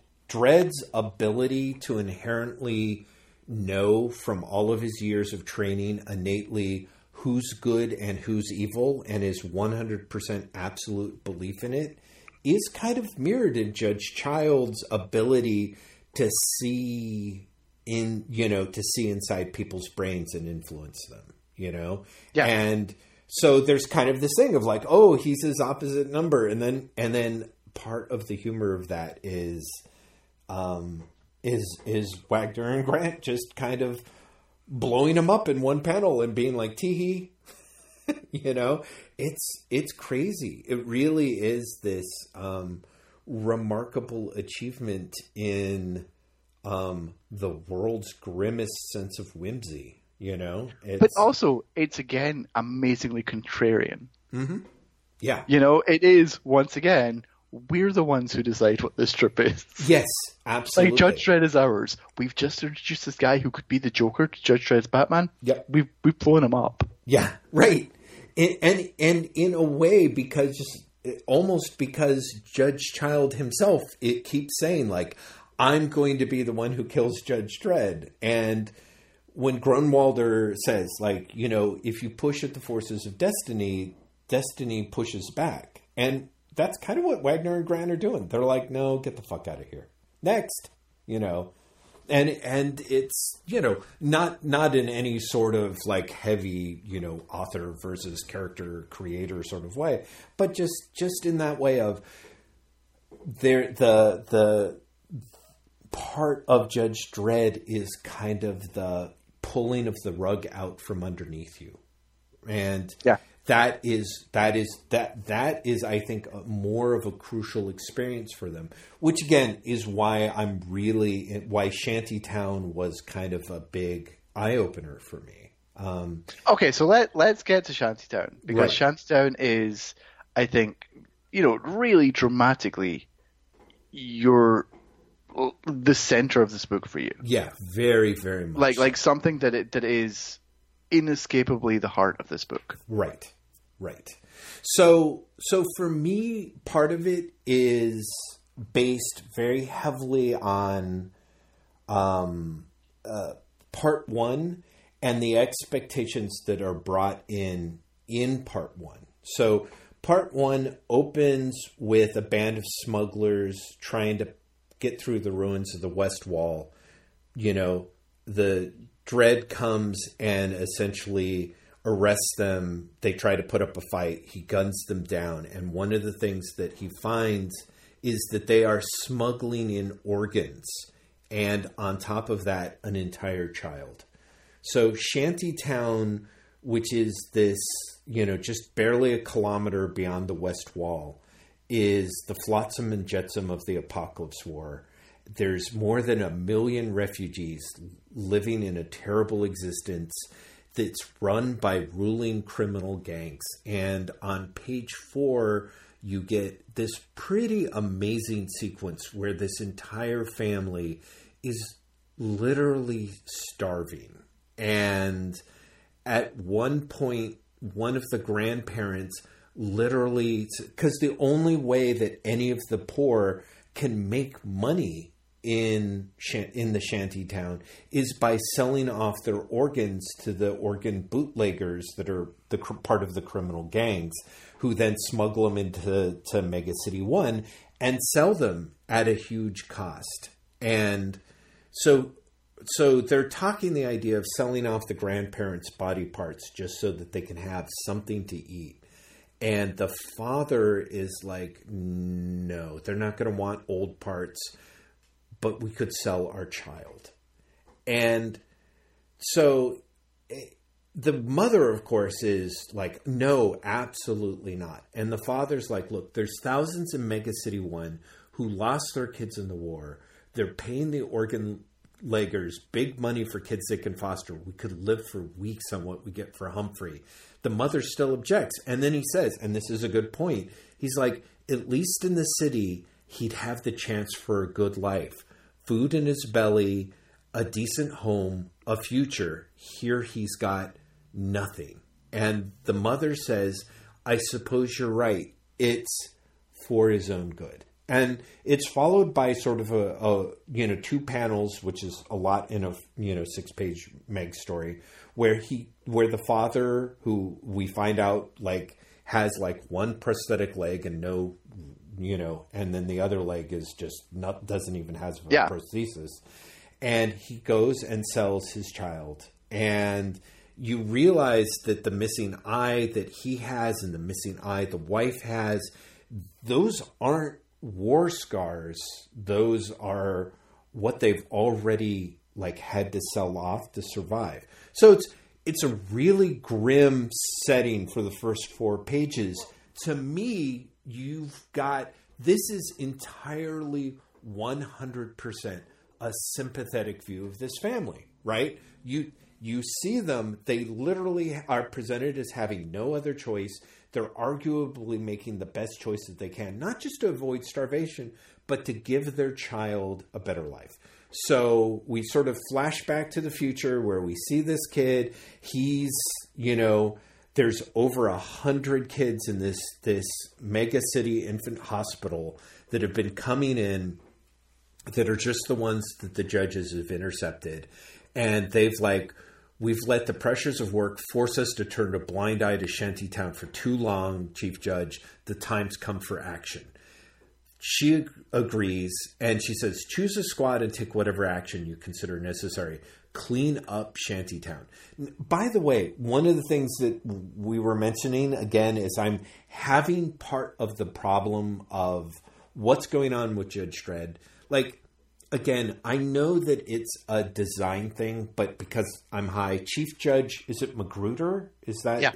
yeah. She has earrings that are skulls. Skulls. And has had since the start. yes. There's a reason for that. Uh, which is what? She came from the SJS, ah. the Special Judicial Service, right. where their logo is a skull. Okay, so here's the thing. Right. She's got skulls on her earrings. Thank you. She comes from SJS.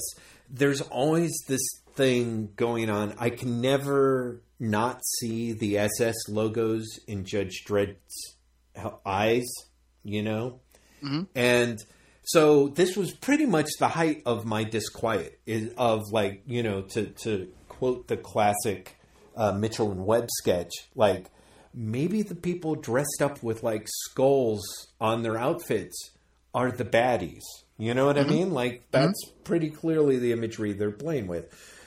So the the judges ride into Shantytown. They're like, okay, they're getting notices per, you know, where they're like, this habitation now comes under the jurisdiction of the law of Mega City 1. All lawbreakers will be punished accordingly.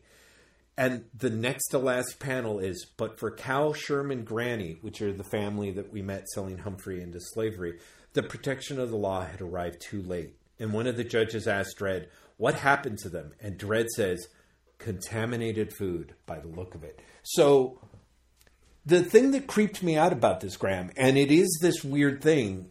It's like you have entirely that part, that those six pages, that thing of them dying by contaminated food that they got by selling their child is it it's it's harkening back to that EC twist ending, right? Mm-hmm, mm-hmm. And and and this is where I started to get unnerved. The twist there is very usually delivered to people who have done wrong and receive their comeuppance in a form of poetic justice, right? And so, and this is the thing that is really weird is on the one page they are presented absolutely sympathetically.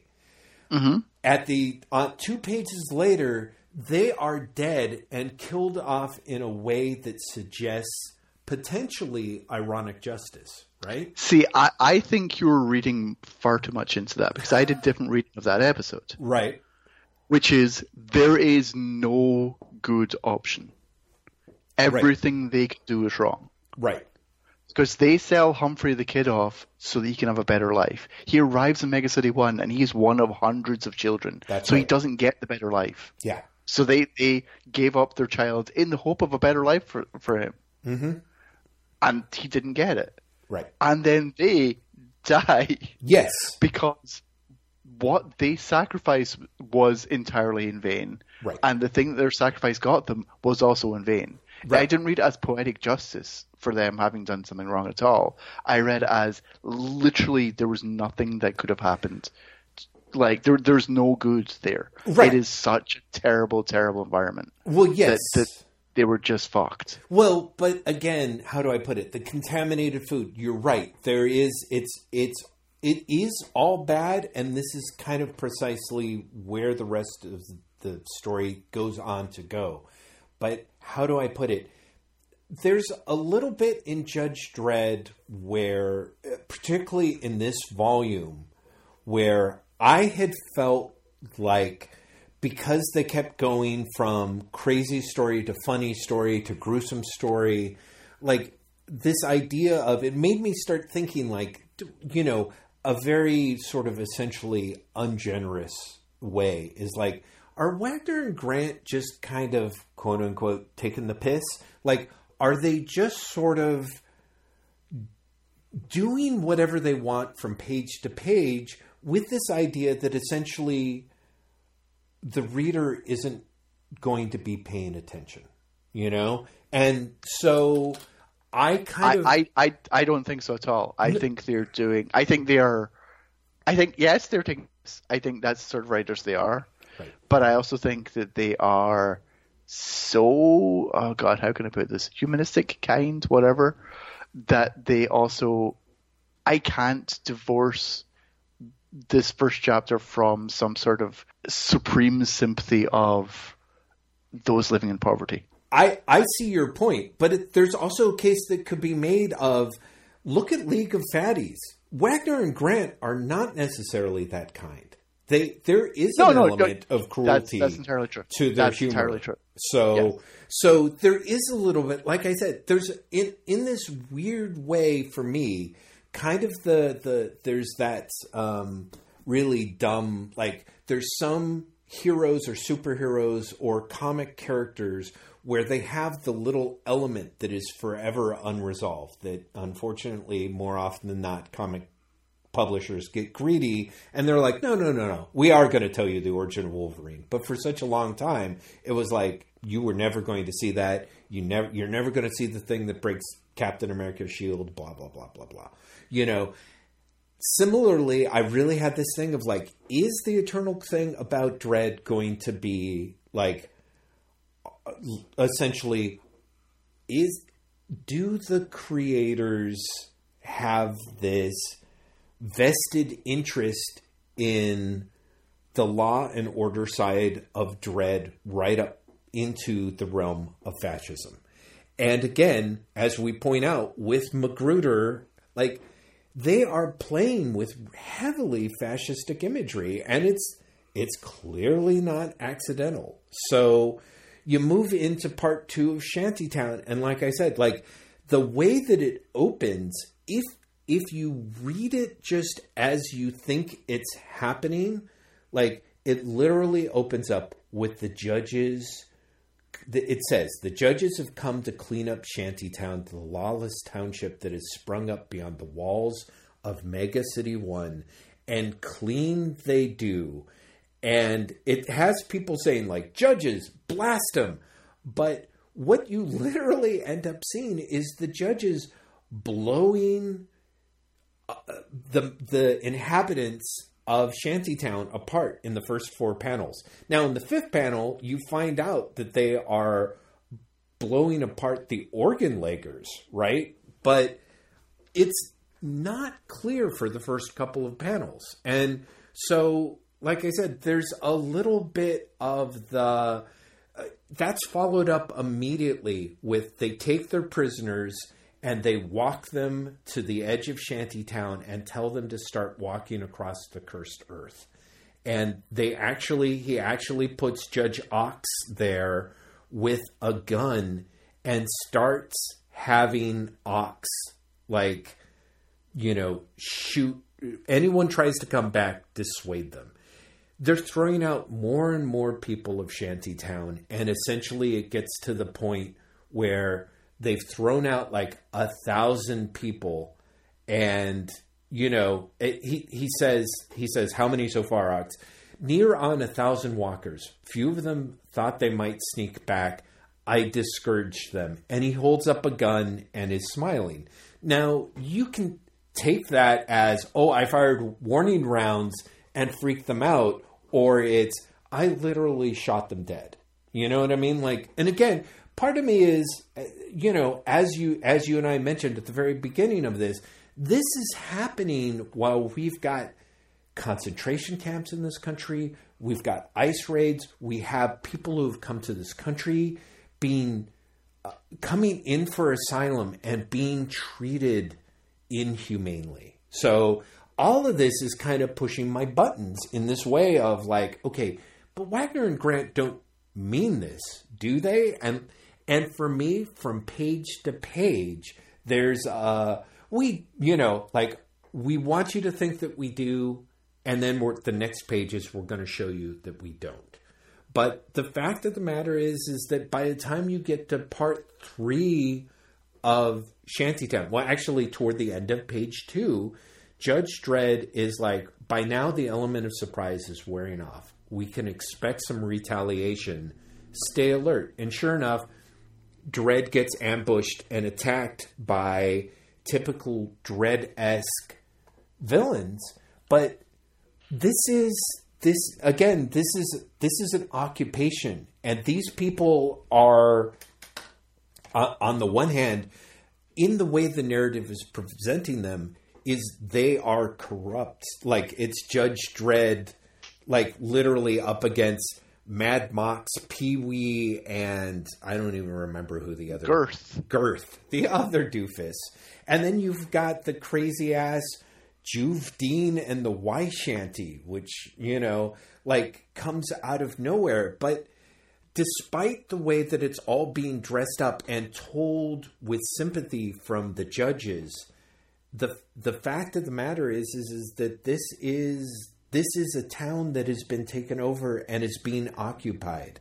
And when the people try and fight back against being occupied, like they are literally like something out of the Battle of Algiers, trying to take down the judges and attack them one by one, or doing mass attacks, and the judges are gunning them down like in mass and one of the things I think is amazing is is that at the end of part three, one of the villains gets a stub gun, right, and blows through the little area where the judges have cordoned off. And again, like we're talking about the layers upon layers upon layers.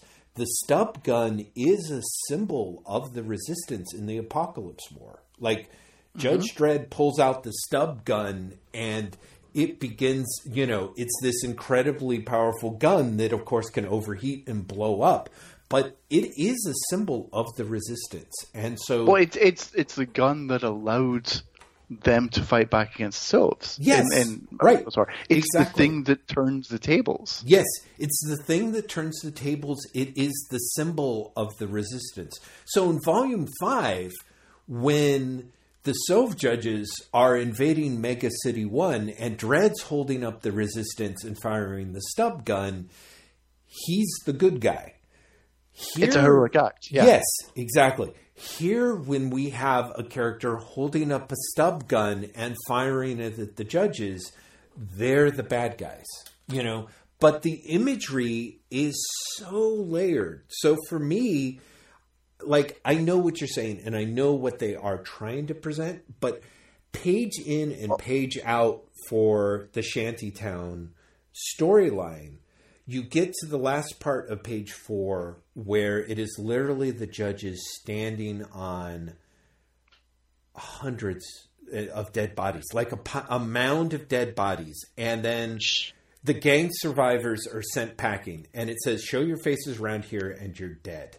And as long as Shantytown stands, it will remain a magnet for the lowest forms of criminal life. I've therefore decided on a drastic course of action Shantytown is hereby condemned. And the next panel is like, but what about us, the decent sh- shanty folk? What will we do? And Dredd says, You've not been forgotten. 1,000 kilometers to the west, Mega City food farms are now nearing completion. I've made a special request, and Judge, Chief Judge McGruder has agreed. All those of good character, an uncontaminated body, are offered employment there.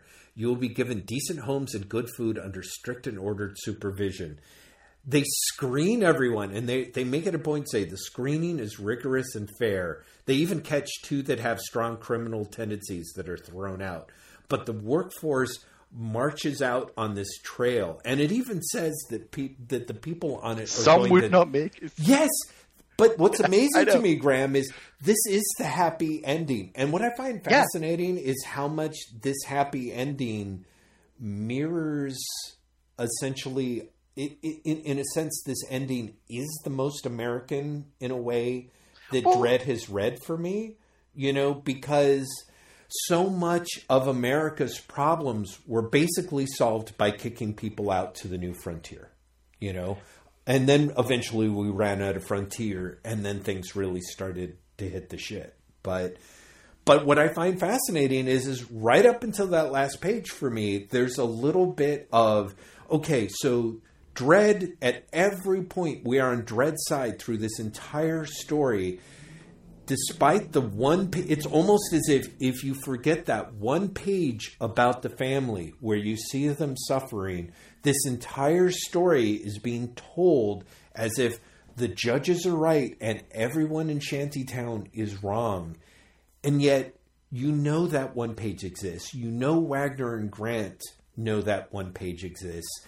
And so, for me, just as the story gets to uh, essentially, you know, literally right at the point of ethnic cleansing, you know, they they they lighten the tension. They literally give you that ending that's like, no, it's okay. The good people were going to take care of you. It's incredibly hard and they're going to die, but it's but it is it is a happy ending compared to what history has shown us happens when the occupiers take over and completely conquer an area and then decide that the people are uh, essentially too much trouble, more trouble than they're worth. You know, so it's a to me, Shantytown in four parts is this incredibly.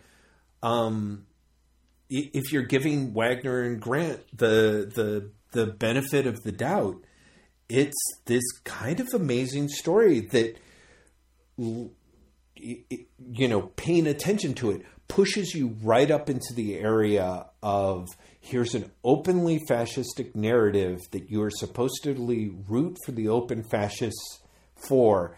And at the very end, you're like, oh, but it's okay because these are made up characters and we can literally send them. We have a, we can just pull a happy ending out of our hat. It says a lot about Wagner and Grant that that's their definition of a happy ending, but it but it is one.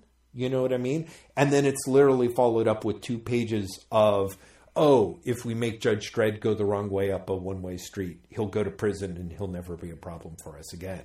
You know? Well, but for example, following up with with um, the the comedy strip afterwards is Mega City One follow Mega City following Apocalypse War for me. Right. Like it's it's doing exactly the same thing. Exactly. There there so there's a lot to unpack in what you just said. Yes. I appreciate you Um, letting me get through it because I know that it took some convoluted turns of thought. But yes. when I talked about uh, Wagner and Grant, me thinking they're more humanistic, part of that is informed by the 13th floor, the strip they did for Eagle and Scream. Mm-hmm. Uh, that is actually, if you like the EC comic, like Twist, Poetic Justice thing, Right. holy shit, that is your comic. Like, Yeah, yeah, very yeah. much so. It is, it is Wrath of the Spectre shit. Mm-hmm. But also, it is a strip that, from my reading at least, is very aggressively um, people living in poverty or near poverty are continually just fucked by the system, and the system is entirely unfair. And unless an outside force acts, they will be hurt. Right. And the 13th floor in the strip is is the outside Is the force. outside force, yeah. Like who continually just comes in and is like, you're like whatever, you're the tax man, you're uh, you, you know, you're a debtor, you're whatever. I will punish you and save these people. Right. Um, that's explicitly the concept of the the strip.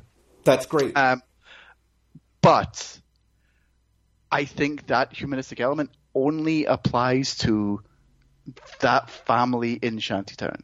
I mm-hmm. think Shantytown is one of many strips in this volume about the judge's overreach. Mm-hmm. And I think the fact that even McGruder is like, Shantytown's a problem, just basically take care of it. I don't care what you do right. shows how like I think uh, in that last page of the first episode, even before you get to oh the family's dead, mm-hmm. it shows how inhuman the judges are, and how,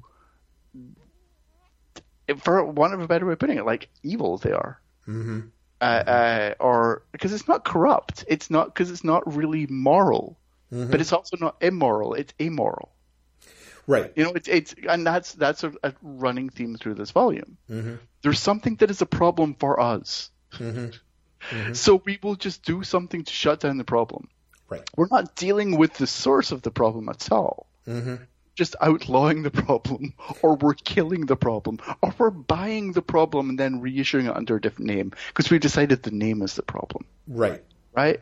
And so Shantytown is we don't like Shantytown. It's bringing things we don't like into the city. We could fix it, mm-hmm. but we'd rather just go in and destroy it, Right. right? So the entire story is it's not just that it's an insurgency narrative; it's an invasion narrative, and the Right. judges who we're rooting for purely because it's the title character of the strip. Mm-hmm.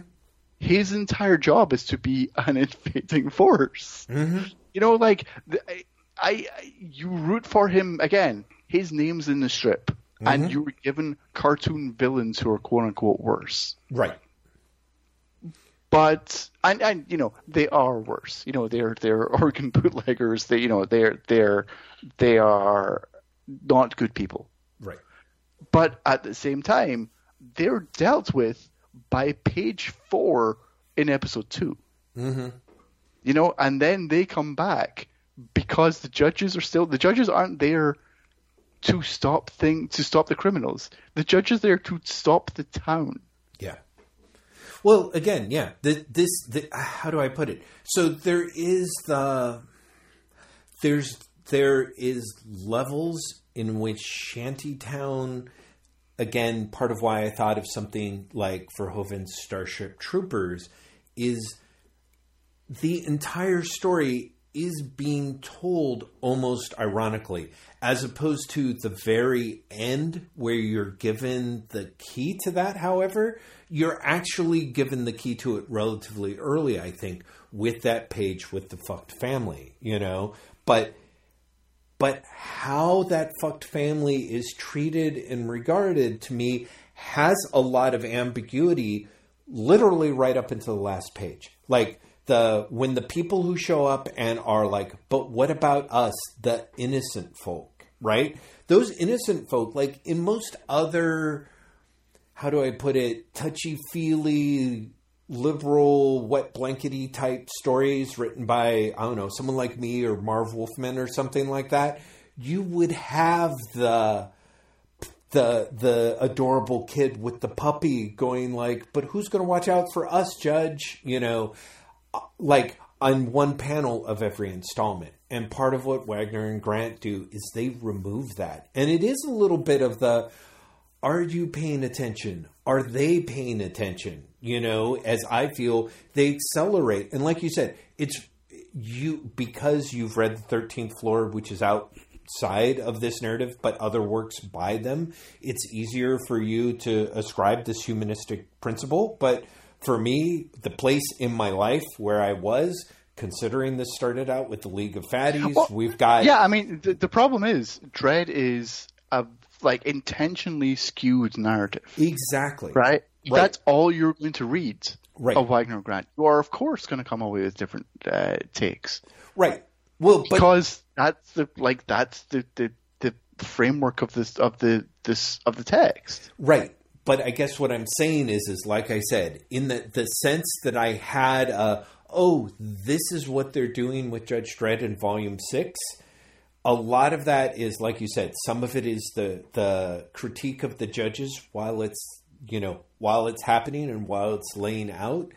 Um, I think there's that. If you have a larger sense of Wagner and Grant and Dredd from the end on back, but I yeah, also, also think like, a critique of the judges is really like it's a stretch.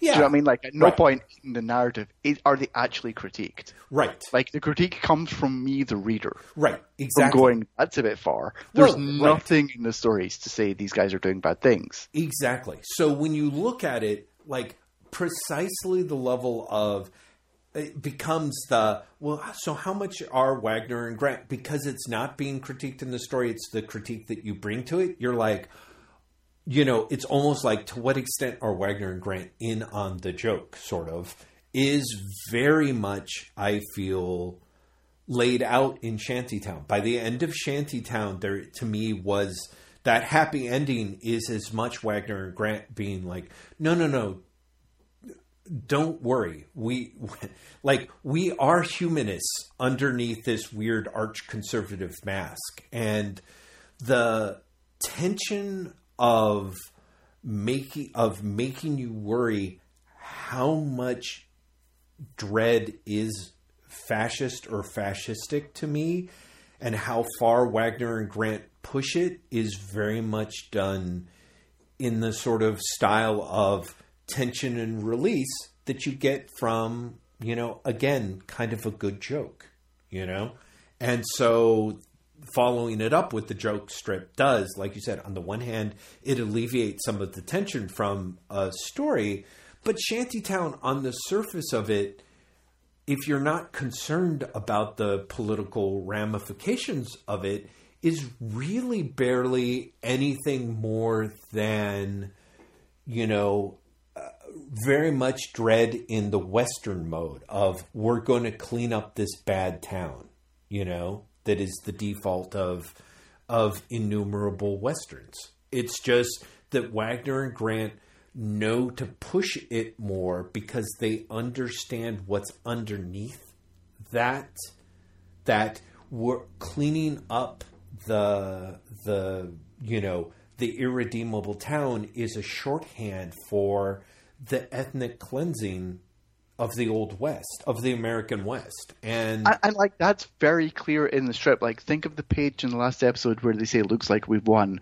And they're literally standing on a pile on a mound of bodies. Exactly. Exactly. Like like it, it's not in the least bit subtle it's, right? It's it's clearly there. What's funny to me is you keep talking about the end as a happy ending and i don't see it as a happy ending at all.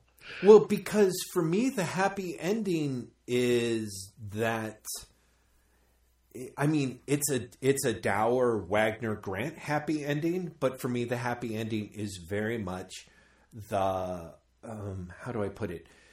If you take the like like you said, you put the human value into when you see the judges standing on mounds of bodies. Like you said, you and I see ethnic cleansing. Someone else sees a Frank Frazetta painting. You know what I mean? Well, exactly. Someone else just sees like they've won, right? And cool, they're such kickasses, you know.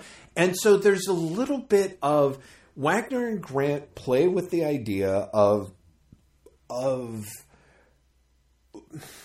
of teasing you like they are succumbing to their worst impulses and or if you take Dredd at face value. And the thing is is that wagner and grant do i feel do things at that sub structured la- level to let you know that they don't take Dredd at, at a face value. So for me the ending is a happy ending because it's it, it literally remembers who's been forgotten. It's not. It is not a classic tale of ethnic cleansing. It's literally a no, no, no, no, no. There were good guys. There were bad guys. We remember the good guys, and they they have an opportunity to have a better life, right? Which is an again, opportunity that, that explicitly says in the text that some don't make it to. Well, like of course. it is like it is the most, uh, uh, you know, happy ending with an asterisk. Yes, you know, absolutely. Where it's like happy-ish. Uh, it, but it's funny you you talking about like the, the, westerns and everything reminded me of there was a, a Dredd spin-off strip mm-hmm. called the Hell-Trekkers, oh, which right. is it, like a group going across the, the cursed earth to, to make it to like the new land. Yes. Um, and that's very much what the end of this is as well, right? Mm-hmm. It's it's it's westward expansion. Yeah, right. Exactly. It's, like it, it's the well, they get to be pioneers, but it's again, it's not a happy ending because if it was a happy ending, they'd be allowed into Mega City One, which is a kilometer away. Right. No, no, no, no. Absolutely. Except uh, the in quote unquote in theory Mega City One is so overtaxed and overburdened because itself is it's been damaged, sure, de- right? decimated by the war, right? But you know, again, if you take that reading, why is the overtaxed judge judge uh, Justice Department going outside of Mega City One to shut down a town in the first place? No, I agree. You I know, mean, like there, it, there's it's it it's again, I'm putting so much onto the story. Like Right. I'm adding so much to the text Mhm. to be like, well, it's not a happy ending because if you think it through, like they're literally just getting rid of the problem, which is what they're doing all throughout the book. Right. Right. Well- we don't like this. We're going to hide it. well, right. But see, how do You know, I it's put it? it's the fat. It's what they do to the fatties. It's what they do Right. to the, the fungus people. It's the same thing. It's well, except these The people, undesirable element, right? and so they get rid of them. Right. Uh, the different uh, so, and this is the weird thing: the strange difference between westward expansion and Guantanamo Bay is is that you don't know you don't know what's happening to the people out on the frontier, and they also do have the freedom to quote unquote make their own life. Like for better or for worse, me growing up as an American sees the idea of like, oh, these people get a new start. Like the pe- the fatties, the mushroom people, they don't get a new I mean, start. No, They, the mushroom people are actually going to die. yeah, We know that. The story has made it very clear that there's a limited time frame before they die. yeah, But the fatties are literally just put into their own blocks. They're not even locked away anywhere. that's right. They can they can roam around the city. They're just put into their own blocks. Mm-hmm. Mm-hmm. Yeah, You know? yeah, Whereas the people from Shantytown are literally sent into the cursed earth to walk to a farm that may or may not exist.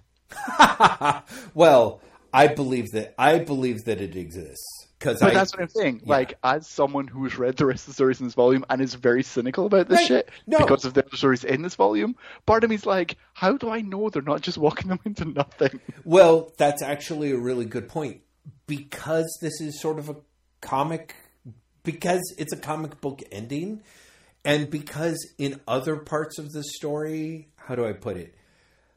It it would be one thing because Dredd believes it. You you know that it's really You true. ex- yeah, you well, or unless he's lying, Well- which again, Dredd does. Uh, he doesn't do that much, or we're shown to be in it. Really, it's more that he, he would. I feel it's more that he wouldn't know what's going on. But I could I could be wrong. Like I mean, he could be saying. But generally, Dredd is is You don't is- think Dredd would be complicit in genocide, is what you're saying, or minor genocide, Well- shantytown genocide? Well, no, no, no, no. I mean, that's the whole point of. That's part Or- of why I rather- found the or rather- story horrifying. You think he, you think he would be, but you don't think he'd be complicit in uh, hidden genocide. yes, You think he would just outright say, "I'm marching you out into the Gurster to die," as opposed to "You guys, there's a farm upstate." Yes, exactly. Because I honestly believe it also helps the cap. You know, in a way, the captions say it, and again, everything gets reinforced. But the re- part reason you have every reason to be cynical, Graeme, because that's not how history works out. You know, but this is very much Wagner and Grant, very I, I sophisticatedly playing with expectations, reality, and ultimately comedy, ultimately comic bookiness, you know, which is Yeah, yeah, why there's so much just- goofiness throughout this, you know? Well, and, and the other thing that's super strange about the end of Shantytown is uh, whether you are me and you think it's incredibly cynical and they're being marched out into nothing, or you're you when you think that it is a qualified happy ending where they theoretically are actually getting going to a new life, the ones who make it. yeah. The last panel is Shantytown burning, Yes. and there's no real reason to put that in other than to remind you of what has just happened in the rest of the story. Yeah. Do you know what I mean? Like the narrative could end with everyone wandering off to their new life, Mm-hmm. right? Mm-hmm. Adding the final panel of the like Shantytown on fire. Yeah, Shantytown is on fire, and it says, far from the horrors of Shantytown. What is great about that is, again, Wagner and Grant are pointing out the horrors of Shantytown in that panel that they're talking about is literally the occupation of the judges. You know, it's not the early panels of the the criminals like lying around and being rolled around in wheelbarrows because nothing was on fire back then. You know, Well, I see. I, I took I took that to be like Shantytown was burning as they walked away, as opposed Yes. to it was a flashback scene. No, no, no. It's You know, not so- a flashback so the- scene. it- but it- no, no, no. but it is- exactly. It, I think the horrors of Shantytown is purposefully vague. Yes, exactly. Because it is. It's because it's kind of both. Again, in that layered exactly, way. Exactly. Yeah. It is. It is very much like things were shitty for those people before the judges got there. Things did not improve when the judges got there. Exactly. Things were shitty when it was afterwards, and that's precisely what they're referring to. So yeah, that's my thing. Is it's a qualified happy ending because otherwise, all the good people in that town would have had the EC level of punishment. You know, that that EC level of punishment would have been something that would have been uh, they got what they deserved instead of uh, oh Jesus these poor people didn't deserve this. You know what I mean? And so anyway it knocked me on my ass and really the rest of the volume I'm I'm running around with some some very definite feels and a lot of relief about. But yeah no but at the same time it's still incredibly grim incredibly grim stuff but it's not it's not the flat out nightmarishness to me of you know oh yeah i'm going to Graeme and i are now going to be reading another 30 volumes of you know unintentional fascism Of you know? Fascistville. yeah exactly I- I- fascistville I should say very quickly. I don't know if you read the comments from the last Drokk on on the website. There's a, a a good discussion about whether Dredd is a fascist or whether it's a fascistic strip.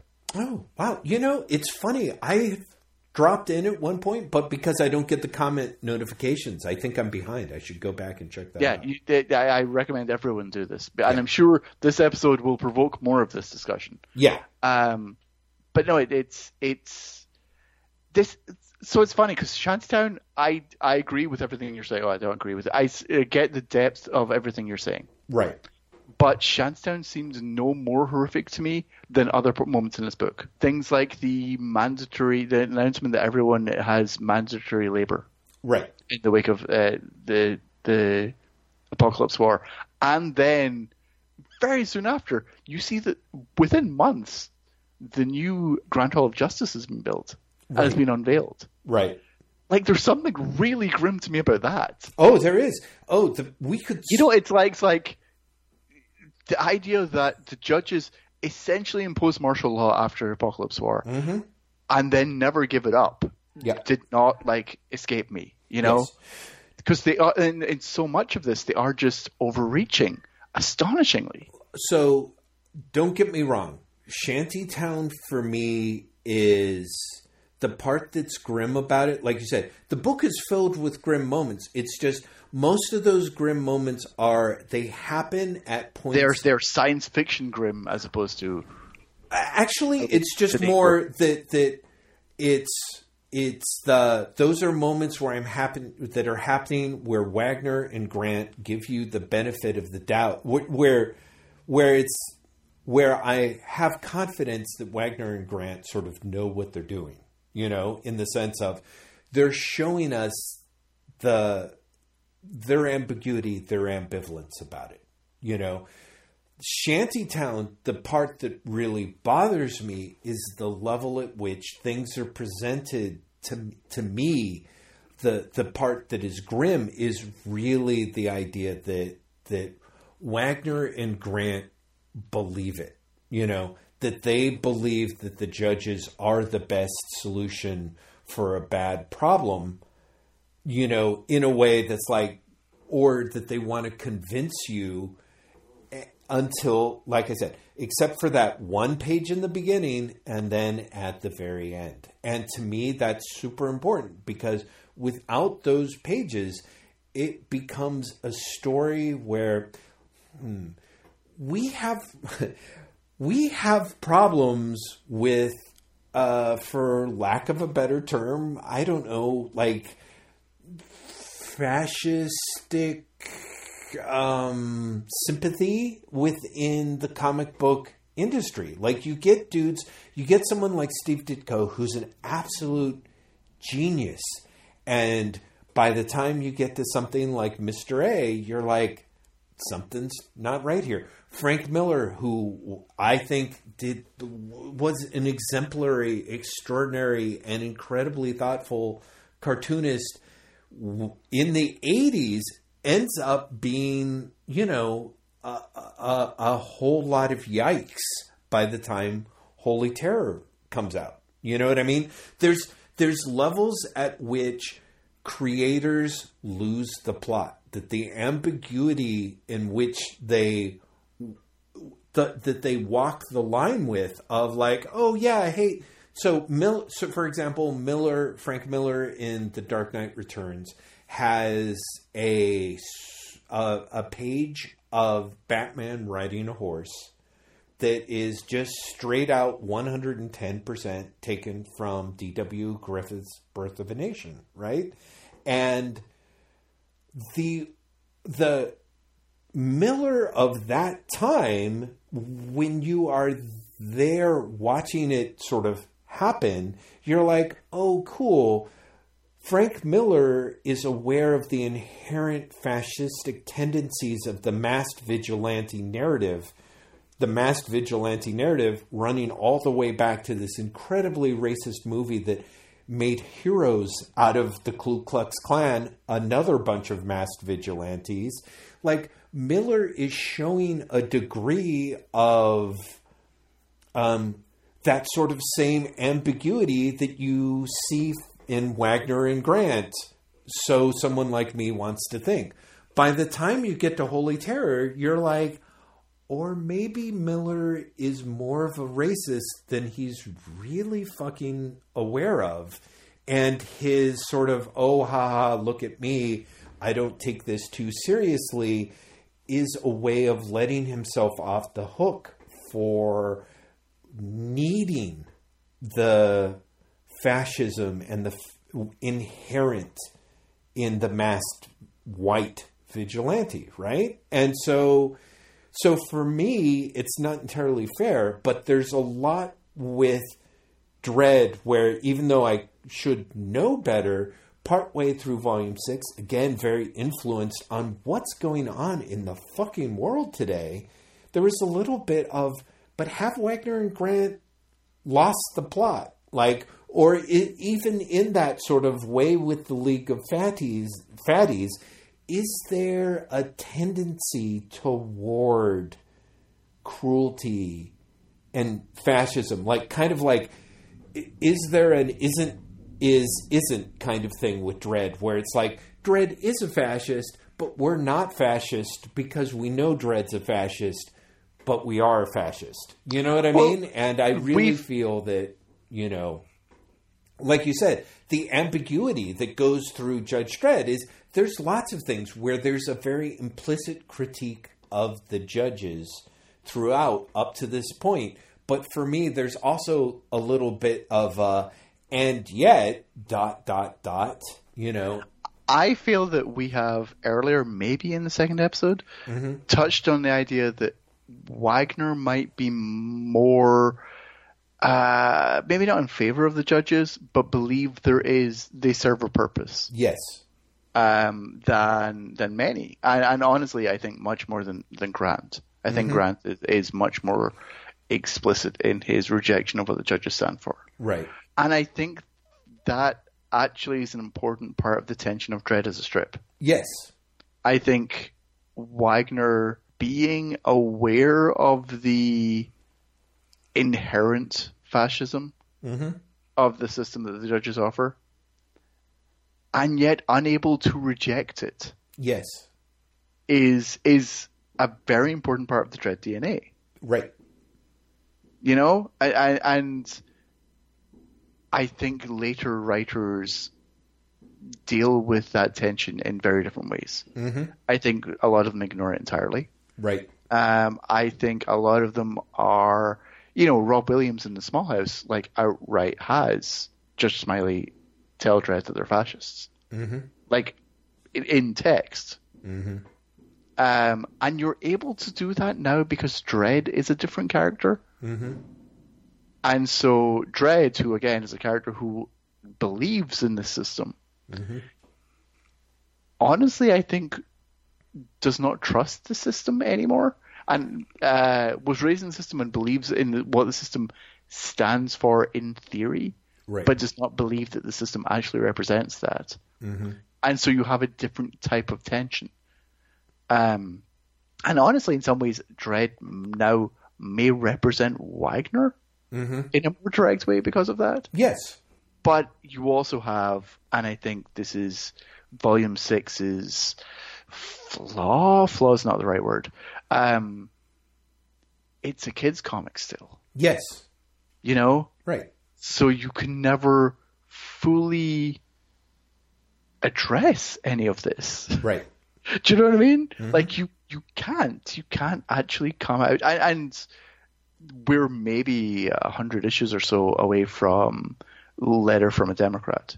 Mm. You know, which is the first time where like this comes anywhere close to being text. Mm-hmm. You know, I mean, don't forget the fungus story here talks about Megacities One's mayor mm-hmm. still, so right. democracy still exists. Mm-hmm. You know, right. even though, as I said, the the subtext of this volume is the judges have imposed martial law and are just like taking more and more and more and more power right. throughout, and it's never commented on. That's right. And honestly, I think if I was reading this on a weekly basis, I wouldn't have noticed. Right. It's it's because I read this in you know two sittings. Yeah. And I was like, wait, this is another time where they've literally just been like, this is a problem, we'll just lock them away in their own houses. Mm-hmm. Or this is a problem, we'll send them to the farm upstate. Or mm-hmm. this is a problem, we'll just create a new law. Mm-hmm. mm-hmm. You know, like they don't deal with any problem.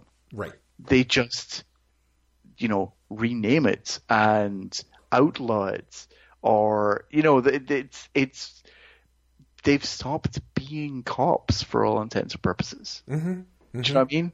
Right. They're, they're they're doing something else. Well, because I think that is the the like you said, the idea that that Wagner has a is closer to seeing the need for the judges is he's he's aware of the fascistic concept behind them, but he is also incredibly and in many cases hilariously cynical about human nature. And that's that's kind of what it boils down to. I think that's part of why the character why the population of Mega City 1 becomes dumber and dumber and more and more ridiculous and and more easy to fool and be taken to absurd levels. But the flip side of that is the judges themselves being human are themselves I, I I can't help but feel part of what the judges do is they reflect what our government does, right? Like so frequently this is this is back in the 80s and back in the 90s where our governments dealt with problems the same we didn't we didn't abolish poverty we just figured out different ways to push it out of sight or sweep it under the rug exactly the same way that these ailments are handled in this volume right so you know there i think there is uh, one of the things that i think is interesting in a potentially metatextual level is like you said, it's a kids comic. It's Judge Dredd. He's the hero. That's only that stasis also represents the way the stasis that American and British democracies operate in, where literally we are seeing people cry out to their elected officials, you know, we need this you know, and the officials are like, so one or two people have said blah, blah, blah. You know, there's such a like, we can't even overturn the apple cart for the better. And similarly with the judges, like you said, there's nine million things that they could do to solve a problem, but they don't. And part of that is, um, I think Wagner and Grant are super aware of that and that it is a problem with the judges that they don't ultimately for all of their posturing they're ultimately still just about supporting a status quo you know? And even when that status the status quo more or less gets destroyed in the apocalypse war and the judges unsurprisingly have absolutely no idea how to undo that or rebuild that you know? They're just like okay but, let's but just get back to returning to the status quo. Exactly. That's that's what they do. Yeah. The status quo is, is destroyed and their response is to continue the status quo yeah we'll just rebuild all that shit yep we'll just keep going right and so similarly when there are serious problems if they if they affect the status quo, then they have to be abolished or removed or you know. And it's yeah, it's it's I don't know. It's kind of a fucker. This this volume to me is incredibly deceptive because I started off like I said at the beginning of the episode being like this is the first one that I said like oh I was going to say take a pass on. And for me I I feel like volume 6 is is almost an essential volume. That five and six are potentially Rosetta Stones for oh, it, it's, It's weird, isn't it? Mm-hmm. It's genuinely strange because, uh, taken in one view, Volume Six is entirely skippable. Yeah, you know, you've got Destiny's Angels, you've got Shantytown, arguably the the Smith Wagner one shots that mm-hmm. are like very short comedy versions of the crime rackets in the previous volume. Right. But none of it feels foundational, really. Right. But at the same time, taken as a whole, there it does feel foundational. Yeah.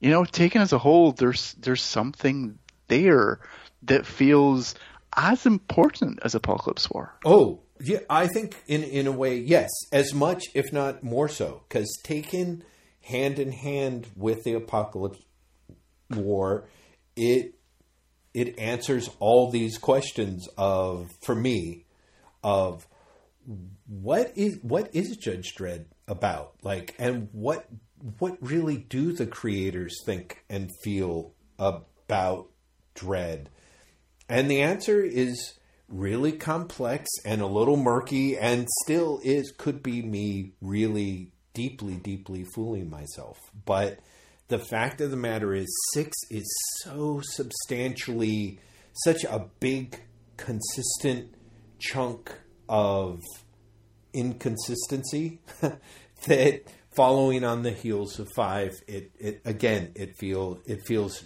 like you said foundational fundamental um to to understanding Dredd. In in a in I assume where the character develops from here and essentially understanding the strip. For people for people like me who could never quite understand why Dredd would be serious serious goofy goofy goofy serious serious really fucking dark and then goofy again like I just kind of thought like, oh, that's kind of a thing. And when you start out with the weekly, you know, like that's how people like their Judge Dredd. And when you start out with a weekly comic, it's like, sure, it's going to be slapdash. And to me, five and six are people being like, no, don't make any mistake. All of this is intentional. This is, we're doing this on purpose for any number of reasons. First and foremost is to keep you entertained. So, kind of amazing that way. I feel that six is also gets us into a groove where I feel like after five and 6 mm-hmm.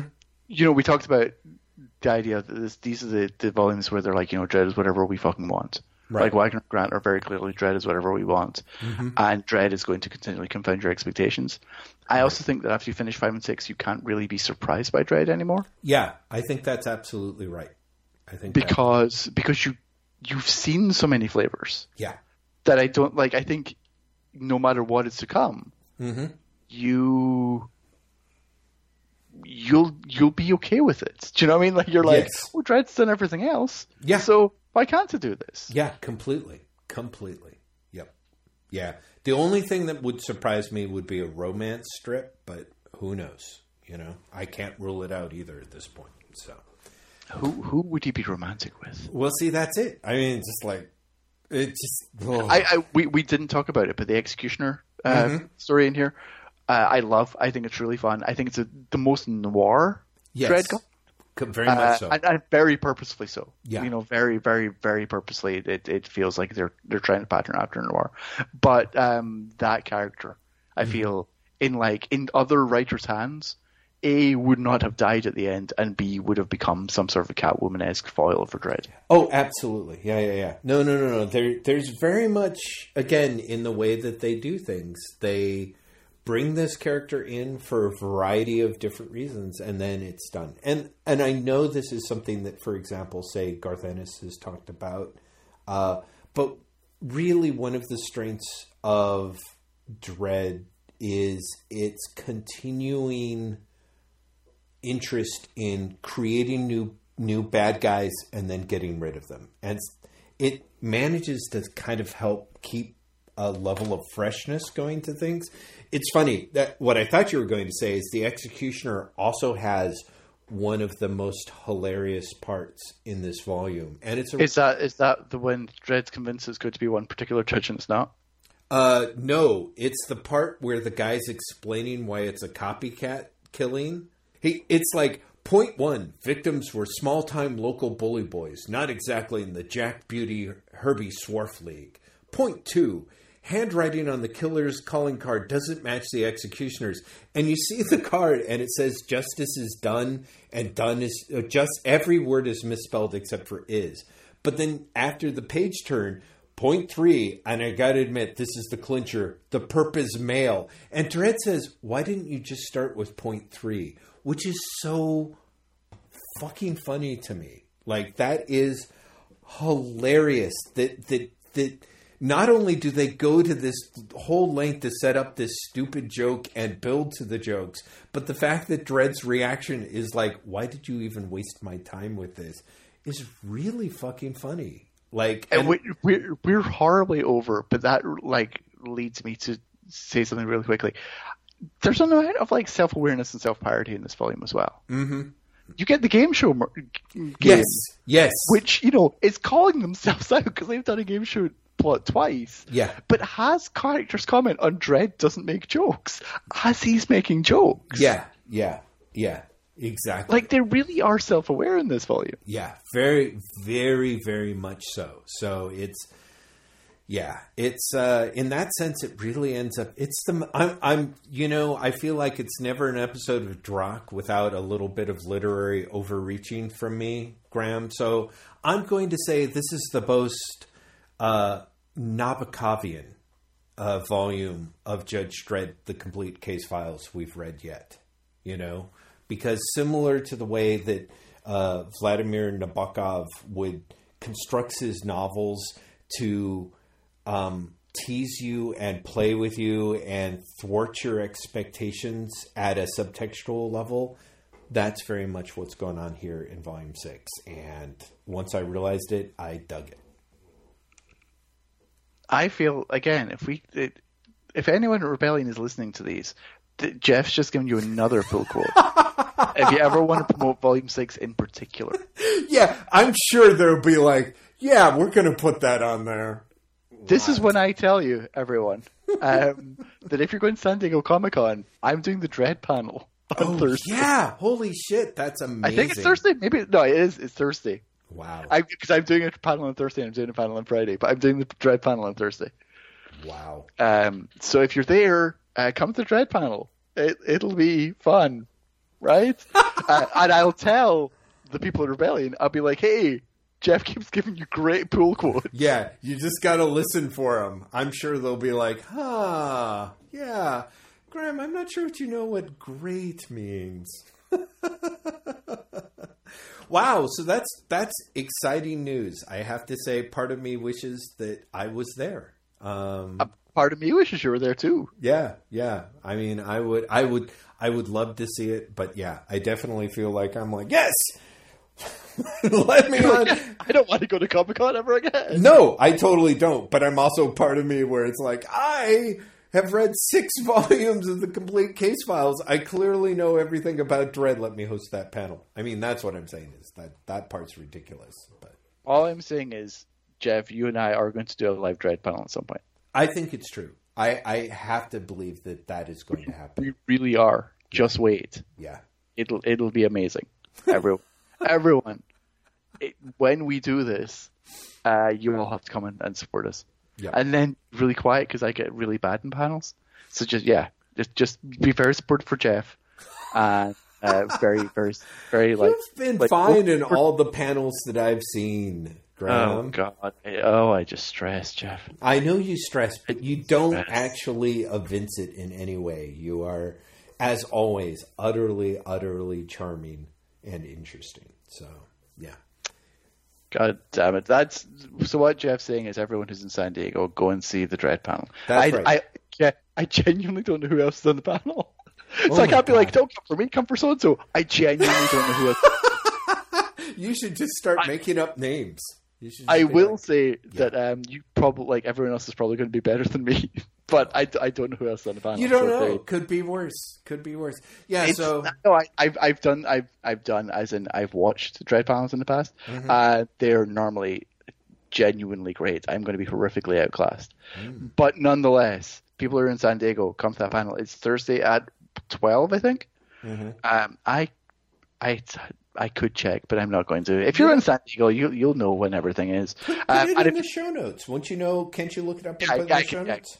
Um, and I will also, for people who are San Diego as well, there's a Blade Runner 2019 panel based in the Titan comic the next day, and I'm moderating that. So you should come to that one too. Wow. That yeah, me and the screenwriter of Blade Runner 2049 are going to be talking about Titan's new Blade Runner comic. Wow. Holy smokes. Is he writing it? Yep. Ah, interesting. Uh, Jeff just mentioned the show notes, which is my segue into saying that uh, there will be show notes for this episode up at waitwhatpodcasts.com uh, on Monday at some point. I'm I always put the some point in there because it will happen before the end of Monday, but that's utterly dependent on like what else is happening in the world and my work at that point. Yep. Let's realistically say it'll be up by Monday evening. Mm-hmm. I'm shrugging. I'm doing the shrug emoji. uh, while you're waiting for that, you can also check us out on Tumblr, waitwhatpods.tumblr.com, on Instagram, instagram.com forward slash waitwhatpod, and on Twitter at waitwhatpodcast. Jeff is on Twitter solo at lazybastid, L-A-Z-Y-B-A-S-T-I-D. I am on Twitter solo at Graeme M, at G-R-A-E-M-E-M. And Drokk exists as a thing, as an entity, as an audio listening pleasure because of Patreon. Jeff, take it away. I will, everyone. Yeah, you guys are great. Um, I I am so far in over my head when it comes to Judge Dredd, as you've just heard, and I am loving it. And as Graeme points out, that is precisely because I am on this adventure as a stretch goal that we started when we did Patreon uh, which is all just a way to say that we are incredibly grateful for all of our listeners for continuing to provoke and inspire and uh, support us.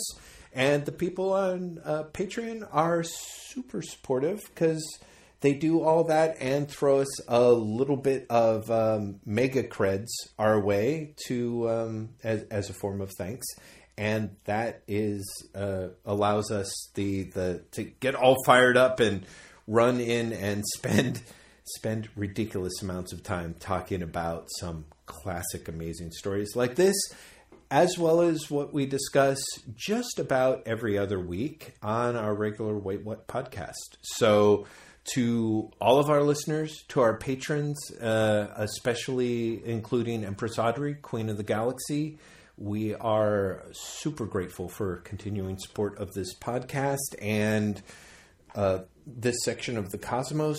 But really, seriously, we are uh, truly, truly grateful and thank you all. Graeme? We will be back with your regular Wait What in two weeks because right. next week is San Diego Comic Con. And Ooh. we tried one year to do a San Diego Wait What, and it did not work out. Yeah. And so we're never going to make that mistake again. yep. no. And so we're going to be doing two weeks instead, at which point Jeff will uh, be able to ask me, "Have I survived?" Yes, exactly. And if I haven't, it's going to make for a really weird podcast because who or what is going to respond? I will be talking to a ghost. Yes. Mm-hmm. But since I'm the one who sings us out, I will say, you know, until next time, Drokk, you're under arrest. Report to the ISOCubes. And we'll see you next time.